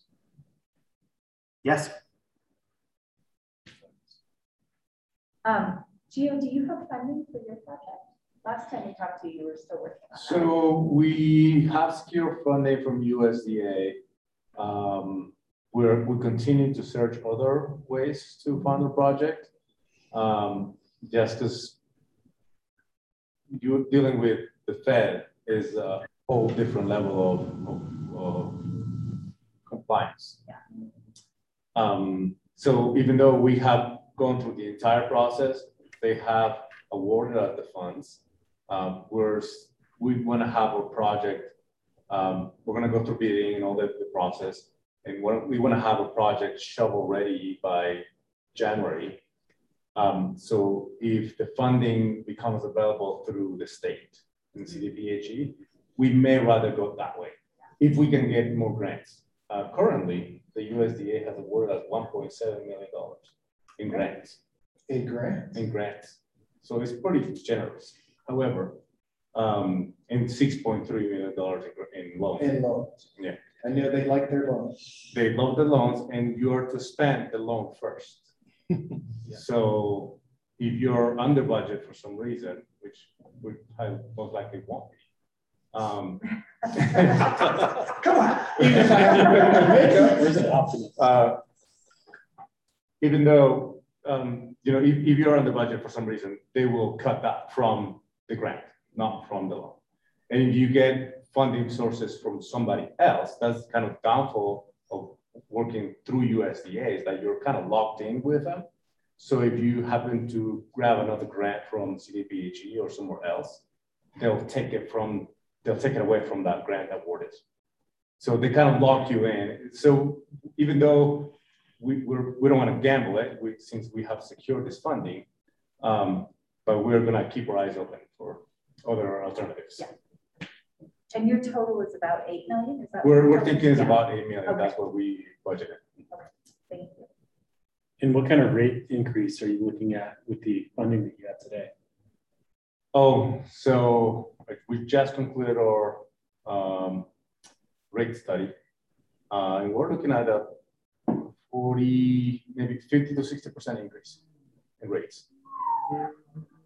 And it's it's it's uh, significant, but the district has historically kept low rates for too long and deferred work for too long. 50-year-old infrastructure that basically has not had major upgrades and uh, in a dying wastewater treatment plant. So and Are now you planning to maintain the capacity of that? Because I know part of the question has been there's just not as much development out there as that plant. there hasn't been in, for the, a few years, but in the last two years, we have seen significant increase. Uh, I mean, uh, I would say 200% last year in, in development in Stagecoach area. Um, and the, the sales of lots has gone through the roof in 2022, in 2021, I'm sorry. Um, uh, I think, uh, I mean, I can't remember the, the numbers, but it were significant. So you think it Um, makes sense? So I think that, and you know, and there's proposed projects, Mountain, and wh- which we never know what's gonna happen, but they're always threatening. Um, It's an opportunity, not a threat. but, you know, we hold the largest wastewater treatment plant in Rock County, not counting the city. Um, and we have miles and thousands of feet of infrastructure in the ground, ready to serve. So, uh, our fees are gonna have to increase significantly to be able to cover for our loans. Would that be your tap fee as well? Our tap fees will go up as well. May I ask, what are you charging for a tap? fee? We charge seven thousand dollars for sewer and nine thousand dollars for water. Uh, they will go up to ten thousand dollars each. Still not crazy. No. And yeah, if you compare it to, I'm not sure if you know, uh, in comparison to the city of Steamboat, you know, Yeah, no, so I've done a, a comparison through not only Cedar Steamboat, but Oak Creek Hayden, uh, Eagle, Silverthorne. I mean, because I'm preparing also my, I gotta do a, a public presentation for my rate hearing. Um, so I have done uh, extensive research on comparing our system with similar systems to include City of Denver. Uh, and, and when we bring our new fees, we'll be on par with most systems. Uh, you know, I know we have um, Mountain Werner Water here that charges less, but they still have a lot to work to do as far as their CIP, capital improvements plan. So we have developed a pretty good uh, capital improvements plan last year, which gave us an accurate amount of uh, how much money we're going to have to have to spend in the next 20 years. So from our perspective here, uh, you just outlined what I think would be the next logical step, which would be to pursue this PNA. Is that Yeah. correct? Right. Which would be one PNA or two PNAs? Or it, I mean, is it in one package? You know, that's a, that's a good question. I mean, it's, they're two different enterprise funds. Yeah. Um, Probably. two different separate permits, so I would expect it would be Okay, two separate PNAs. okay. And Phippsburg remains the more pressing issue. Yes, because of the compliance. Although, you know, now we're in a situation where we have to pump those lagoons. And we could pump the lagoons and kick the can down the road with the facility. Um, but it, I think to me, it just depends on um, how much it's going to cost to dispose of that waste and whether it goes to a landfill. Of course, we have a landfill that's very close to Milner, or uh, if we land farm. So I think that that's kind of a separate deal is we need to figure out what the costs are there. Um, and then I think move forward with the PNA for Phippsburg. So if, just talking about Phippsburg, if I understand this correctly, we would make this one-page application to DOLA for twenty-five thousand dollars and either we, Routt County, or the Phippsburg Enterprise would have to come up with the other twenty-five thousand in cash to match it, and that would start the process. Right. And I'm not sure, I mean, we would need a cost estimate um, for the PNA. I'm not sure it would be $50,000, but um, I wouldn't think it would be over 50,000. And, and so, you Each know, or total? um, total. Do you think you can do both plants for that? Well, I, I think it has to be separate. Right, but you're still thinking that you get the two PNAs? I think it's going to be two separate grant requests too. Okay. Each as much as Yeah. fifty Fifty thousand thousand dollars. total, so it could be up to a hundred thousand. Right. And I have to follow our policies as far as, you know, depending on the cost going out for bid and, and uh, all of that as well. But yeah. There's really no argument that we can make here against doing just that, at least for Phippsburg, right? I, yeah, I mean, it makes sense to me, and especially as we're looking at the face of significant amounts of money that could become available for these types of projects. It, it makes sense for us to be Better ready. get to your go. shovel. Yeah. Yes. So what do you need from us in order to go? Well, I, I think, I think we're ready to go. We need to put together um, an RFP to get these PNAs done and, and, you know, that basis of design report that I was talking about, that was used, you know, in the PNA. It's kind of the same thing. Um, so uh, I think we just uh, proceed. We still have some thinking to do, a lot of thinking to do about how those enterprise zones participate on the front end and how things play out in terms of rates in the long run. Yes. And then, you know, we have a, that low interest loan is still active. Um, Potentially, we could still tap into that to help pay for this PNA.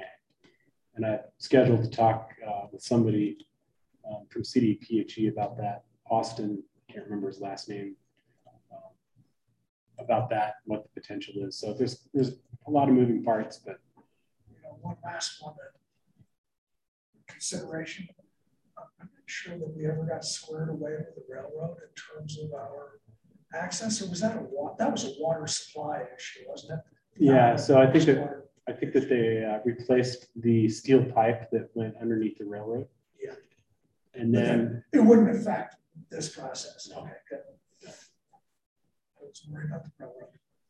Yeah, Scott, would you be able to direct me someplace where I could do some reading on land farm? Um, I can do that. Got some plans on it? I'm just curious, this is curious. Um, I guess my question still stands though about these state loan programs versus loaning versus the county loaning fund. I just don't know what the benefits of each would be, and I don't know if it creates. I mean, it's not like the money doesn't exist to be able to do that, and I don't know what the decision was in the past to do that versus. I just have no idea. Well, one thing I think is interesting is Adam pointed out, CDPHE has a quarterback that helps us navigate all this stuff? Um, yes. So and I'll get more details about that. Oh, there's gonna be a ton of small districts trying to do the same thing. Oh, yeah. So Well, quarter- quarterbacking could be from afar. Well, it was, it was interesting, Adam, I mean, it is really exciting. I think you quoted six hundred and eighty-eight million dollars for Colorado, which at the end of the day, I mean, that, while that's a lot of money.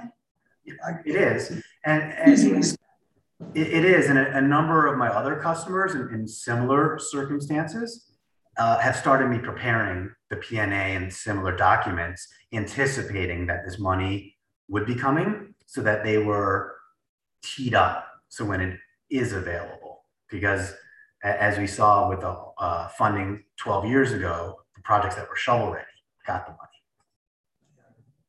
So, um, you know, we've been kind of moving forward under the assumption that we're looking at probably in the neighborhood of 1.5 million to install a system like this.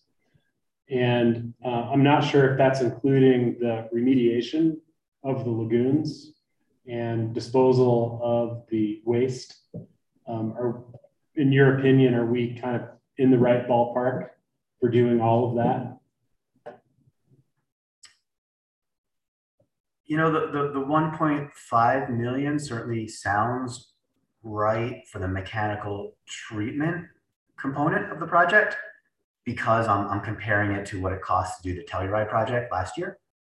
Uh, but that would not include the mitigation of the existing lagoon. Um, Scott, I could talk offline. I, I, I do have some options. I did something at a, at a, a similar project uh, down in Florissant, Colorado, um, that was really cost effective on uh, how to manage the biosolids in the lagoon. So uh, the next time you and I talk, I can I can tell you what I did at, at that project, which was really cost effective. Well, the advantage for us in terms of thinking about this, we have to do it, right? Bottom line, it's, it's not a question of if, you know, that we want to do this. We really have to do it. Let's figure out what it costs, figure out how to pay for it.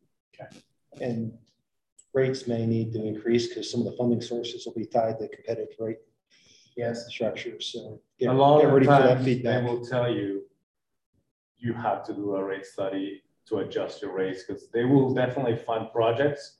They will not fund low rates. I recall Routt County telling the town of Hayden something quite similar to that. I actually remember Dola telling us that too. All right, uh, any other questions? I'm good, sir. Adam, thank you so much for joining us. We really appreciate you. Yeah, thank you guys. And if you have any more questions, just let Scott know, and he and I can work work on them. You bet. Have a Okay. great day. Great, thank you. Thanks, Ed. So Scott, when we were talking about pumping the plant, was, that would be, a that would be a contract, I would assume, right? Okay. Chuck, no, Scott's gonna go out there with his truck. It's the same thing to get all these balls pumped up in Stagecoach. Yeah, I, I would There's various expect, contractors that can pump it out. It's like pumping your septic tank. Right, right. It'd be a nice contract to have. and, and there's, uh, there's, you know, what he was talking about at the bottom of the tank, but it also seemed like there was another byproduct. So we have biosolids, which that's what we dispose of at Milner. And yes, it has to be tested. uh, You don't have to get it tested as uh, ACZ. They approve it and then you can dispose of it at their landfill. There is another component of the inorganics uh, that you, know, you collect with the bar, through the bar screening and whatnot. But, but we don't have, we have not had issues at uh, Milner um, landfill. Disposing of Yeah. all, all material. Have you checked, um, with Eagle County and significant, significant difference in price or? I have not, no.